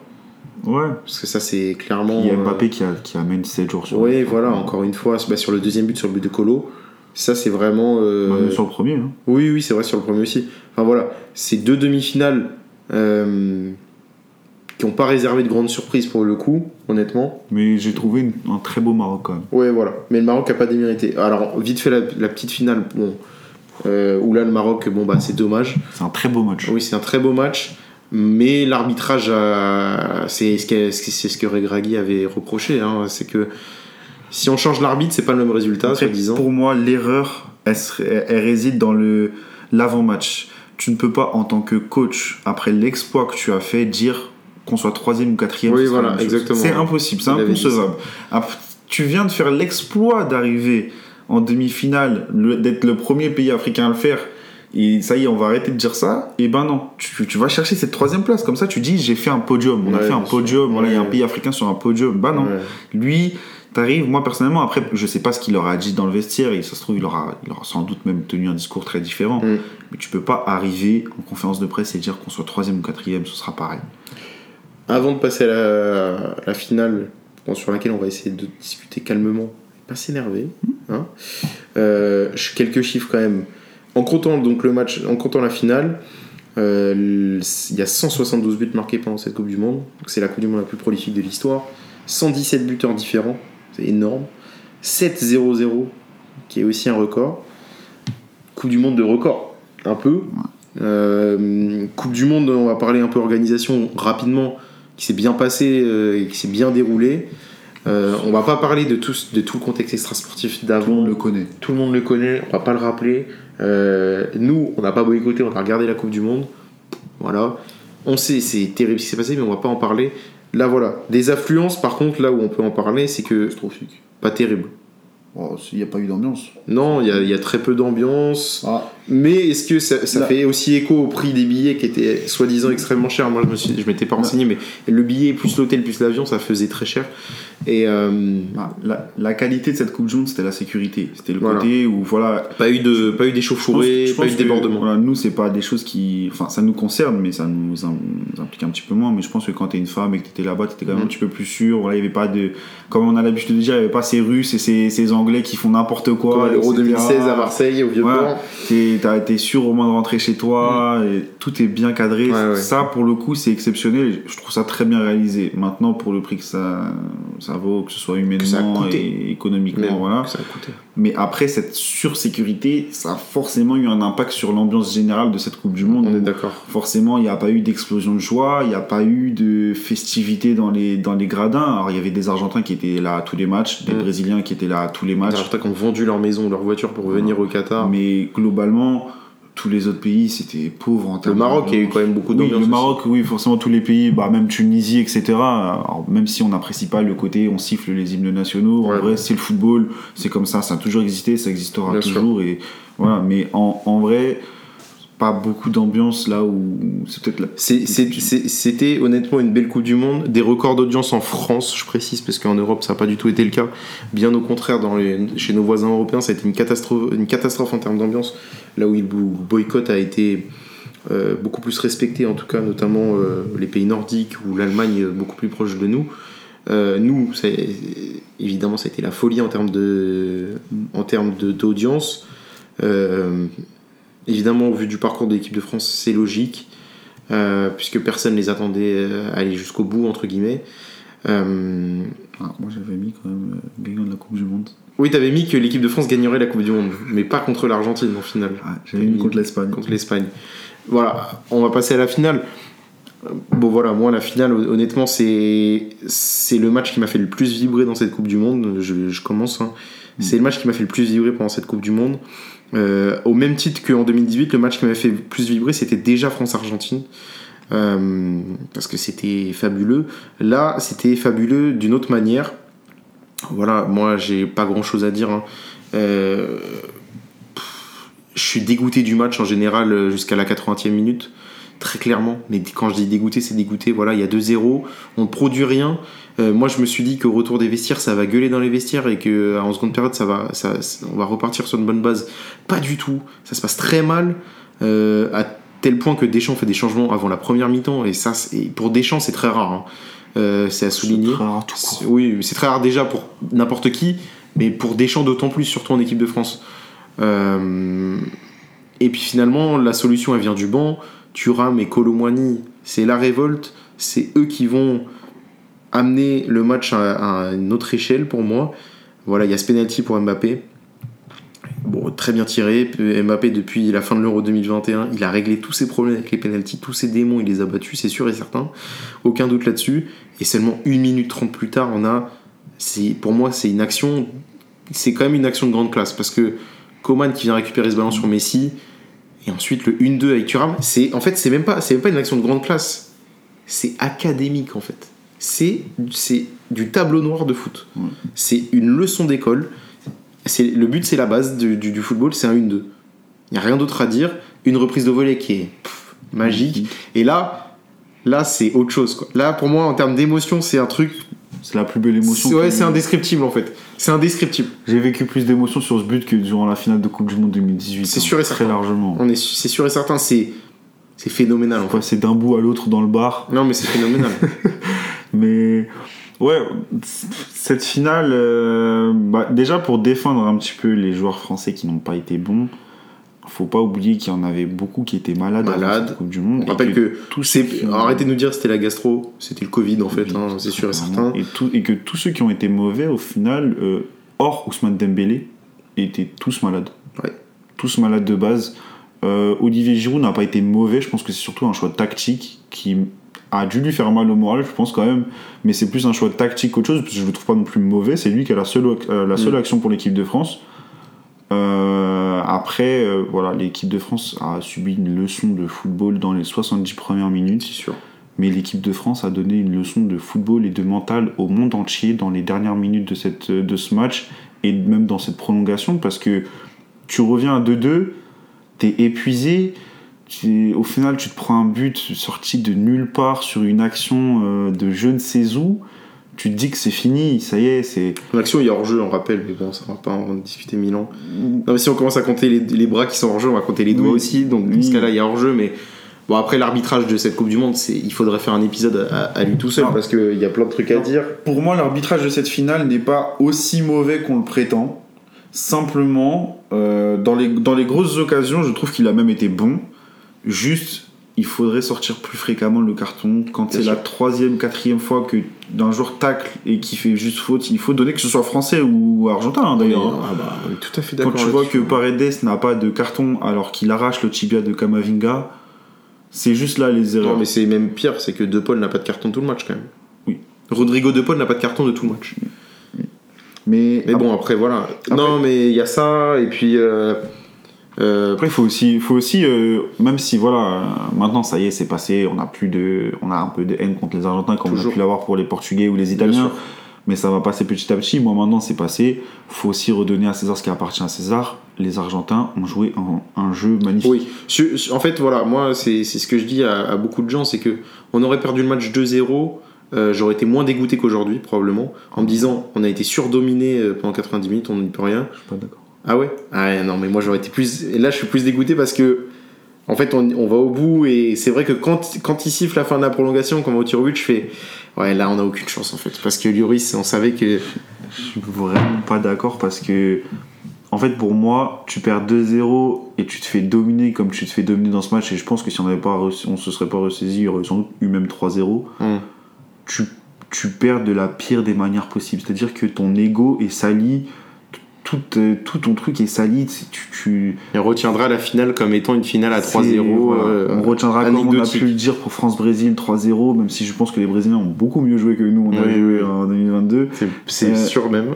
Après, j'y étais pas, donc je ne peux pas savoir, mais en réalité, non, je peux pas. Au moins, j'ai eu cet espoir, j'ai eu cette petite flamme en moi qui m'a fait dire que voilà, les Français, on peut le faire. Et au final, je suis même pas tant dégoûté de ça qu'on ait perdu, dans le sens où de base, on devait perdre. Hmm. C'est-à-dire que tu vois la physionomie du match, tu te dis, bah, on a perdu. Hmm. Mais au final, tu te retrouves en prolongation, même pire que ça, tu prends un but en prolongation et tu arrives à te retrouver encore une fois en penalty. Et le pire dans tout ça, c'est que 5 secondes avant les penalties, c'est toi qui as l'occasion de la gagner. Hmm. Comme Jamais- en 2016. Jamais je n'aurais pensé ça au- à la 70e minute. Bien sûr. Et je préfère très largement vivre ça et ne pas avoir de regrets. Au final, j'ai pas de regrets sur ces finales de Coupe du Monde. Mon Ouais, seul regret, c'est peut-être juste que, après, j'aurais sans doute fait pareil à leur place, que les joueurs malades et qui ne se sentaient pas euh, prêts pour cette finale n'aient pas dit à Didier, à Didier Deschamps Je suis pas prêt. Je suis, pense à- je suis pas, je Moi, suis je pas pense- dedans. moi, quand tu me parles de Jean Malade, je pense tout de suite à l'image de Raphaël Varane il s'écroule. Mais là, il est. Moi, je pense à- Alors, je pense il s'écroule au bout de 110 minutes, hein, mais il s'écroule. euh, Il n'en peut plus. Mais en c'est même pas, il hein. en peut plus. Et le mec, il, peut- il ne peut plus respirer. Il sort à la, euh, à la 112e, voilà, à la place d'Ibrahima Konaté. C'est un truc de fou. C'est que là, il, il- tu, tu le vois sortir, il est par terre, allongé, et il dit au médecin, il fait, je peux pas respirer, quoi. Et donc tu sais que c'est, on, on sait tous que c'est le Covid aujourd'hui. Ils le diront pas, mais on, on- on en est persuadé. Mais euh, Moi, je pense à, à Théo Hernandez aussi. oui, Théo qui fait une finale pas terrible. hein, euh, Catastrophique. et Kamavinga, par contre, lui qui fait une belle entrée. Et qui se fait, par contre, euh, enfin, Paredes, je suis désolé, Paredes, il y a rouge. Ouais, sur la faute sur Kamavinga. A minima jaune et il n'a pas eu de carton.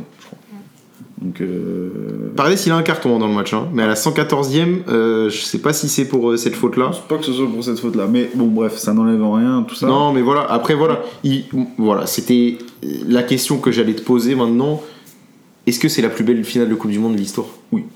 Pour moi, pour moi il y a- après, je vais pas faire euh, voilà, le, On va pas faire l'ancien ici. l'ancien, je vais pas faire le connaisseur euh, de football. De, voilà. Moi, pour moi, euh, c'est la plus belle finale de Coupe du Que Monde tu aies vu. que j'ai vue et que même par exemple 98 je ne l'ai pas vécu je ne l'ai pas vu mais c'est plus beau que 98 Dans- c'est juste que nous en tant que français tout ça on a préféré mais dans le monde entier voir le 3-3 même pour le pour l'histoire t'as as Lionel Messi le meilleur joueur du monde entre Et guillemets le futur, probablement, on l'espère en tout cas. marque deux buts euh, en finale de Coupe du Monde, qui porte son pays, et puis à côté de ça, t'as as son futur, son, bah, celui qui est censé le remplacer dans l'histoire du football, triplé. qui met un triplé mémorable. Après, voilà, je vais dire mon avis là-dessus. Pour moi, les deux hommes du match ne sont en aucun cas Mbappé et Messi, mais bien Colomwani et Di Maria, qui ont porté leurs Di Maria, je suis. Ils ont porté Ouais, Di Maria. hein, leurs équipes. Di Maria Ça a me fait chier, hein. mais le problème de Di Maria, il est là, c'est que ce- t'as presque l'impression qu'il est bon que dans les grands matchs, en fait, Ouais. ce mec. Mais ces, ces deux joueurs-là ont tout simplement porté leurs équipes. Après, oui, il faut, on est obligé de mettre Mbappé et Messi dans le sens où Mbappé marque un triplé, Messi marque un Bien triplé. Ce sont les stars de leurs équipes et ils ont été là au moment où on avait besoin d'eux. Mbappé, ce but, il va pas le chercher tout seul, mais quand même un petit peu. Euh, les penalties, euh, voilà, Colomani va le chercher pour moi. C'est, c'est Colomani, c'est les, c'est voilà, c'est lui. Sans lui, il y a pas, il y a pas ça. Non, je suis d'accord. Alors que après, sans Mbappé non plus. Oui, non, mais bien sûr, mais, Mais ben, voilà. Colomani, c'est lui qui arrive et mentalement, il change quelque chose. Et je pense que même Mbappé, il se dit. De base, de base, Mbappé, je pense qu'il était dans sa finale, mais juste, il a vu que ses coéquipiers n'y étaient pas. Il voit Colomani, il est dedans, il se dit j'ai une chance. Mm. Parce que quand tu regardes la mentalité des joueurs français sur le match, alors, il n'y en a aucun qui est dedans. Il n'y en a aucun qui va au duel, il n'y en a aucun qui essaye plus que les autres. Et au final, c'est que les entrants qui avaient la gouache. Donc, euh, on pense à Colomani, Thuram. euh, Coman, Kamavinga, tous ces joueurs-là apportent quelque chose. Bon, on n'a toujours pas compris le changement d'Axel Disasi à la 119e, mais c'est un autre débat. Mais tous ces joueurs-là, ils ont apporté quelque chose que les autres n'avaient pas.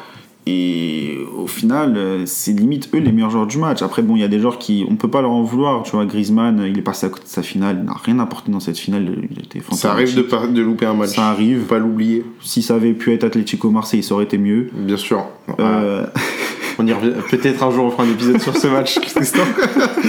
C'est pas possible. euh, Giroud, je dirais pas qu'il passe à côté, mais dans le sens où il a l'occasion qu'il a et après, bah, comme ça. il peut pas avoir d'autres ballons.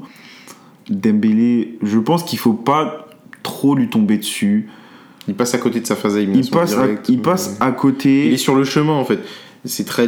Faut pas oublier que Dembélé, il reste, même si ça fait longtemps, parce Il qu'il a bleu. commencé à 16 ans et parce qu'il est, ça fait il longtemps est juste après l'Euro 2016. Il, Il a simplement 24 ans. Oui, non, mais faut pas Il l'oublier. est encore super jeune. Au final, il est aussi jeune que Thuram. Oui.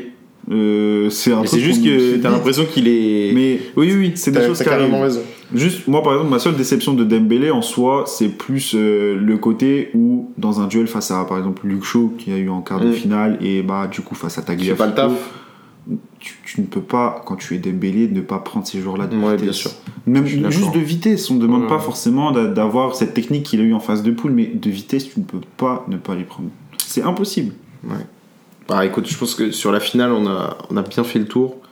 Reste la question. Ça va être. euh, à chaque fois, je vais. Je pense que c'est ce que je vais faire euh, tous les épisodes. C'est que on, on va finir l'épisode par deux, deux petites rubriques. Donc la question, la problématique, il faut y répondre. Parce qu'on est un peu un devoir de fac en fait. Donc il faut répondre à la problématique à la fin. La problématique de départ, on saura. Je, je- je la rappelle euh, quand même. C'est. Est-ce que la Coupe du Monde 2022 c'est la meilleure Coupe du Monde de l'histoire? Alors, nous, notre histoire avec euh, Tristan, c'est simple. hein. Euh, on est né en 2001, donc on a connu en vérité 5 Coupes du Monde. On peut limite dire 98 parce qu'on nous l'a forcément On beaucoup nous l'a beaucoup raconté. raconté. 2002, on va pas en parler parce que Moi, je l'ai pas vécu. Moi, je l'ai pas vécu du tout, et puis j'ai pas revu 2002. Euh, Moi, compte à partir de 2006 en soi. Voilà, moi, on c'est on là que je compte. Inclure 98. Voilà, moi je compte à partir de 2006 parce que j'ai des souvenirs de 2006, 2010, 2014, 2018, 2022. Sur ce que tu as vécu toi sur les Coupes du Monde que tu as suivies, toi, est-ce que la Coupe du Monde 2022 c'est la meilleure? Et si oui, pourquoi? Et sinon, pourquoi en fait Tout simplement? En termes de jeux développés, je dirais que c'est l'une des meilleures que j'ai vécues dans le sens où individuellement parlant, tu as des joueurs qui font une Coupe du Monde, c'est presque jamais vu. En soi, Mbappé, il claque 8 buts dans une Coupe du Monde. Parce que, à part juste Fontaine, euh, qui en a claqué 13, après le reste, voilà. T'as Messi qui en est à 7. T'as des joueurs type Mouziala qui étaient au-dessus, euh, Bellingham, Amrabat Ounahi, le duo était incroyable. Euh, le Maroc en lui-même était incroyable. Mais pour moi, c'est pas la plus belle des Coupes du Monde. Parce que pour moi, il manque une saveur à cette Coupe du Monde. En fait, on est obligé de le dire, mais humainement, économiquement, écologiquement, on peut pas se permettre de mettre cette Coupe du Monde en top déjà. Et au-delà de ça, moi par exemple, je vais le dire, ma Coupe du Monde favorite, ça reste 2014 pour l'ambiance globale qu'elle avait. Le fait d'être dans un pays de football, d'être dans un pays où tu, à tous les matchs, tu as du bruit, euh, à tous les matchs, tu as quelque chose. t'as- Dans cette Coupe du Monde, il y avait tout.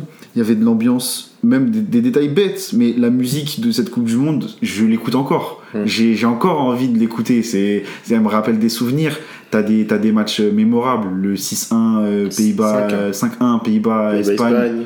T'as t'as des matchs, t'as le Costa Rica qui arrive à sortir de son groupe. Ah, le T'as- 7-1 Brésil-Allemagne. enfin, le 7-1 Brésil-Allemagne. Euh, D'ailleurs, euh, je trouve le, le parcours de l'Allemagne assez surcoté. On surcote un petit peu leur Coupe du Monde, mais. Oublier qu'ils ont failli sortir en 8 contre l'Algérie. Oui, oui, oui. Ils ont fait, Et contre la France en ils quart, ont failli d'ailleurs. sortir contre toutes les équipes Oui. hors Brésil, En Brésil. qu'ils ont juste fou. hein. laminé. Foudroyé. Et ça restera, l'Allemagne restera comme l'un des champions du monde les plus dominants, malgré le fait qu'il n'ait pas dominé cette Coupe du Monde hors Brésil. Oui, d'accord. Euh, t'as là, pour moi, le plus gros crack de Coupe du Monde. Tu, oh, tu penses Coupe du Monde, tu penses jeune, tu penses à James Rodriguez. Mm. Tu penses à lui, c'est obligatoire. Il- J'ai des souvenirs de ces matchs euh, avec la Colombie, c'est c'est indescriptible. C'est c'est- c'est une folie. C'est tu, je sais pas comment, je sais pas comment le dire. Puis t'as, je sais pas, tout, tout ce qui regroupe euh, l'histoire de cette Coupe du Monde. T'as Messi qui sort une grosse Coupe du Monde. euh, t'as, t'as, t'as la France qui voilà, revient de Naïsna et qui est portée par ces petits jeunes Griezmann Pogba.